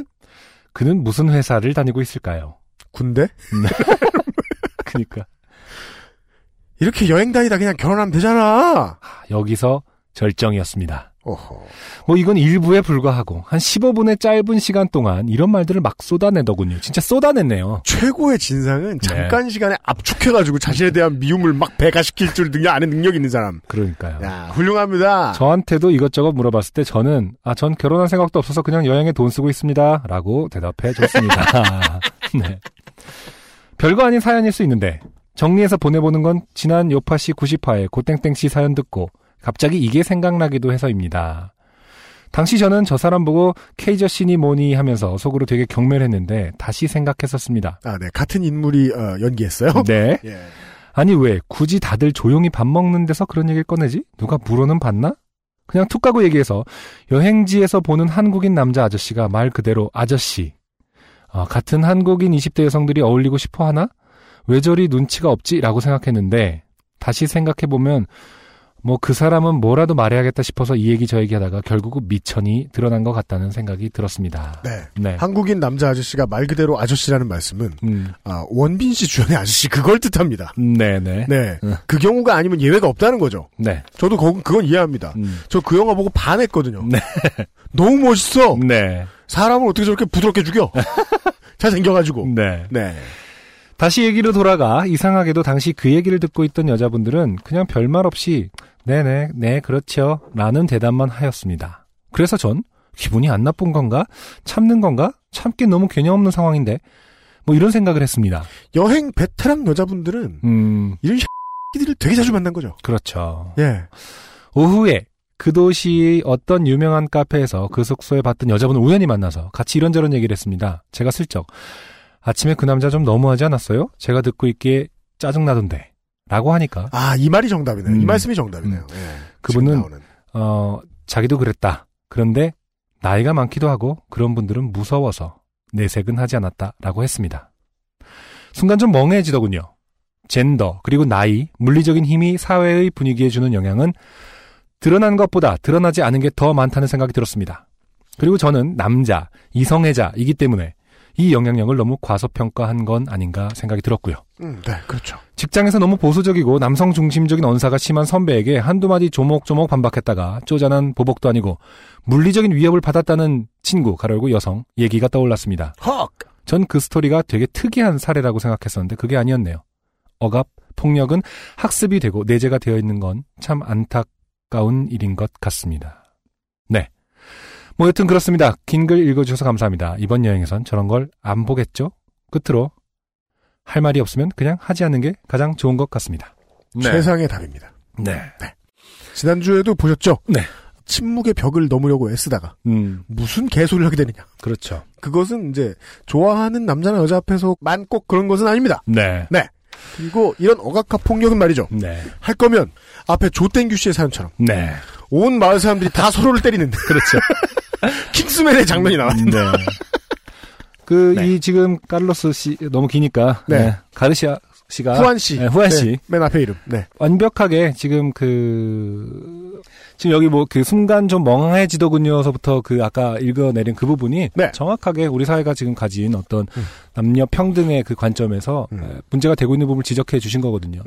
보통 남자 그러니까 주류가 비주류를 대접하는 그런 모습에서 보통 남자와 이성애자 잘 모를 수 있거든요. 그럼요. 자기가 당해보지 않은 상태고 매우 모릅니다. 평생 모르고 지내는 사람들. 그래서 뭐 세상에서 제일 이런 거 모르는 사람이 사실은 백인 남자 이성애자는 전혀 젠더와 불평등에 관해서 아예 모르고 지낼 가능성이 되게 높다라고 얘기하거든요. 그 영화 감독 누구시죠? 볼링 포 콜럼바인. 아, 마이클 무어? 네. 네. 마이클 무어 감독의 책이 있었어요. 그 스튜피드 화이트 맨이라고. 멍청한 백인 남자. 네, 네. 제가 그거 이제 군대에 있을 때 공부 제일 많이 하잖아요. 네. 아, 그래요? 그 책에 그래요. 네. 특산상인 것 같은데. 그때 네. 그 제가 개정판을 가지고 와서 그거를 읽었는데 이제 국내에는 발간이 안 된 걸로 알고 있어요. 네. 개정판에 잘 팔려 가지고 이게 저 표지가 약간 바뀌잖아요. 그렇게 써 있었어요. 예. Still stupid. 그렇죠. Still white. 네. Still man. 어쩔 수 없는 네. 거죠. 그러니까 학습이 돼 있지 않은 상황이라면 어쩔 수 없는 거고 네. 알게 됐다면 지금 이분처럼 확실히 배워야 되는 거라고 생각합니다. 그래서 아까 뭐 여행을 많이 다녀서 이런 분들 여행 베테랑들이 겪는 어떤 사실은 처세가 아니라는 거죠. 우리 네. 사회에서 늘 여성분들은 겪고 있는 네. 상황이기 때문에 그들은 그렇게밖에 할 수 없었던 거죠. 네. 그렇게 못 들은 척하고 자신이 삼켜야 하는 그런 상황이 있었던 거겠죠. 저는 그래서 조땡규 씨의 네. 이야기가 너무 와닿아요. 모두에게 회초리를 쥐어줘야 돼. 아, 오늘 사연들이 묘하게 이렇게 결합이 되면서 어마어마한 어떤 시너지가 나오고 있어요. 네. 이 권력이 말이에요. 이 기세를 몰아서 나가서 세상을 네. 바꿉시다. 모두에게 있어야 돼요. 네. 내가 만약에 계속 오락실에 가죠? 네. 나처럼 뭐 성격이 안 좋은 놈이다. 아버지한테 한번 맞고 내 아버지를 때린 적이 있어요. 네. 오락실에 단번에 갈 때 생각할 거예요. 이건 다 아버지가 잘못했기 때문이야. 내가 오락실에 간 다음에 아버지를 연락 때려야지. 생각했을지도 몰라요. 네. 왜? 어릴 때 연대 책임에 대한 개념을 못 배웠거든. 아. 납삽하기만 한 거야. 그러네요. 이제 시사 프로그램 하면서 이제 정치하는 사람, 떠들고 다니는 사람 많이 만나잖아요. 네. 그게 확실하다는 걸 느끼게 돼요. 진리다. 착한 사람들은 주저하고 있어요. 네. 꼭 이 햇님들만 열정에 쳐서 발광하고 있어요. 네. 그러게요. 왜냐하면 권력을 한번 쥐어주고 제동장 찍었기 때문이거든요. 만약에 좀 착한 사람이 나도 이제 열정을 가지고 열심히 세상에서 뭔가를 해봐야지 네. 라고 막 할 때 네. 옆에서 누가 자꾸 제동 걸어줘야 돼요. 안 그러면 햇님으로 돌변하니까. 네. 그리고 말려주는 착한 사람을 또 말려주는 누가 필요하고. 네. 예, 모든 권력은 견제장치가 필요합니다. 네. 안 그러다 보니까 여행 나갈 때 같은 나라 사람 만나지 말라고 이런 말하는 나라가 몇 개나 있겠습니까? 그러게요. 참 슬픈 얘기죠. 네. 네. 여행주의 사항 알려드리면서. 네. 예. 아무 때나 휴가를 쓸 수 있는 여유가 있으신 직장인분들에게는 또 지금이 좋은 타이밍이거든요. 그럴 수 있죠. 저는 그렇게 생각해요. 3월, 11월. 맞아요. 여행 가기 좋은 타이밍. 네. 예. 잉여들에게만 허락됩니다만은. 중요한 네. 부서에 계시는 분들 말고. 여간에. 여행 팁까지. 네. 알려드린 바. 아주 교훈이 많은 사연이었습니다. 그렇습니다. 마지막 말도 또 기억에 남네요. 할 말이 없으면 그냥 하지 않는 게 좋은 것 같습니다. 네. 네. 말할 수 없는 것에 관해서는 침묵해야 하고. 네. 모르는 것은 배우면 된다고 생각합니다. 할 말이 없다고? 네. 라면 먹고 잤니? 하면. 그 말이 스테레오로 머릿속에서 10번을 핑퐁을 하는 수가 있다. 네. 이런 교훈을 남기면서 여기까지가 오늘의 좋게 되니 묻어나는 사연이었어요. XSFM입니다. 끌려다닐 것인가 즐길 것인가 속상하기 쉬운 연말연시 새싹땅콩차를 장착하세요. 천창걸닷컴에서 회원가입 없이 바로 구매.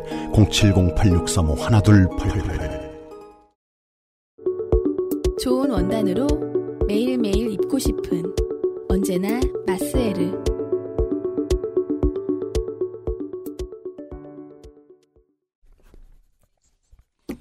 돕니다. 아이고, 어째서?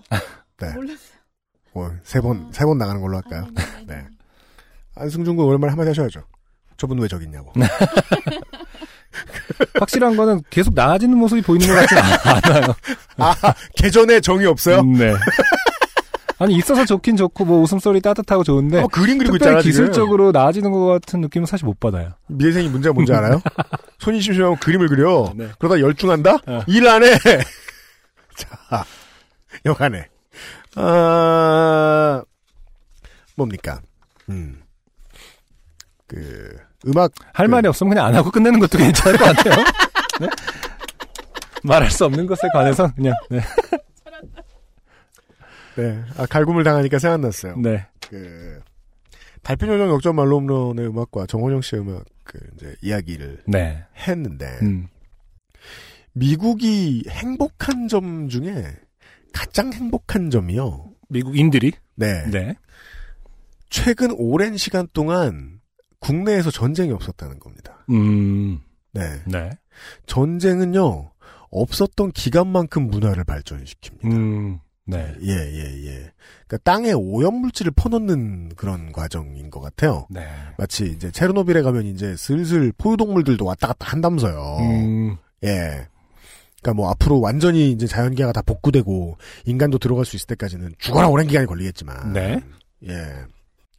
근데 전쟁을 겪고 그 다음에 이제 혼란기를 틈타서 뭐 권력을 해먹으려는 사람들이 들어오고 그걸 우리 땅에서 겪죠?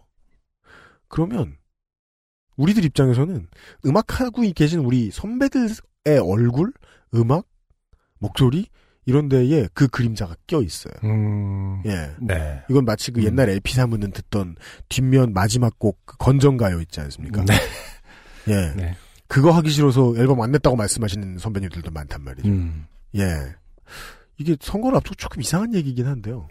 저는 달빛요정 역전만루홈런이 참 음악을 하기 위해서 인생을 되게 치열하게 살다간 위인인데 네. 그가 이런 류의 음악을 그래도 남기고 갈 수 있었던 배경이 되었던 사회가 약간 아주 요만큼 감사할 때가 있다. 아. 할 말까지는 억압하지 않은 다른 많은 것들을 억압했지만 네. 그런 생각이 듭니다. 네. 왜 그러냐면요. 제가 그 아실에서는 얘기 절대 안 할 텐데요. 네. 얘기 절대 안 할 텐데요. 총선에 대한 예측이 벌써부터 나오고 있어요. 어떻게 될 것이다. 네네. 이미 땡땡땡 되었다. 너는 이미 땡땡 있다. 뭐 이런 식으로 나오는 예측들이 있어요. 그게 그동안은 정치가 퇴행하고 뭐 사람들의 경제 수준이 퇴행하고 이 정도만 얘기했거든요. 이제는 문화가 극도로 퇴행할 타이밍을 앞두고 있는 것 같다는 생각이 들어서. 네. 예. 그게 좀 겁나요. 네. 그냥 90년대 음악 얘기하다가 90년대 음악은 아직 군사정권 시절에서 몸이 덜 풀린 상황의 느낌이 좀 많이 나거든요. 네. 네. 그냥 음악하던 시사 PD로서 떠오르는 소리 한번 해봤습니다. 네. 다음부터는 할 말이 없으면 하지 않겠습니다. 그럼 방송 하지 마 이거. 요파시 하지 마 이거. 좋게 된 건 뭘 듣겠다고. 네. 열심히 혼나고 있네요. 네. 열심히 책임 프로듀서. 제가 한번 아무 말도 안 해봤어요, 방금. 그랬더니 역정을 내요. 네. 스스로가 마음에 안 들어가지고. 역정 냈을 때도 아무 말도 안 해보고, 아무 말도 안 해봤더니, 결국 스스로 마무리를 하네요. 네. 나를 회초리로 20대만 때려주세요. 네. 각자 40대씩. 그럼 여기 엔지니어까지. 네. 이하라 공보수석과, 예, 모범시민 안승준, UMC 책임 프로듀서. 그리고, 지금부터 김상조 엔지니어가 열심히 편집을 하고 있습니다. 다음 주에 뵙겠습니다. 안녕히 계십시오. 감사합니다. XSFM입니다. PODERA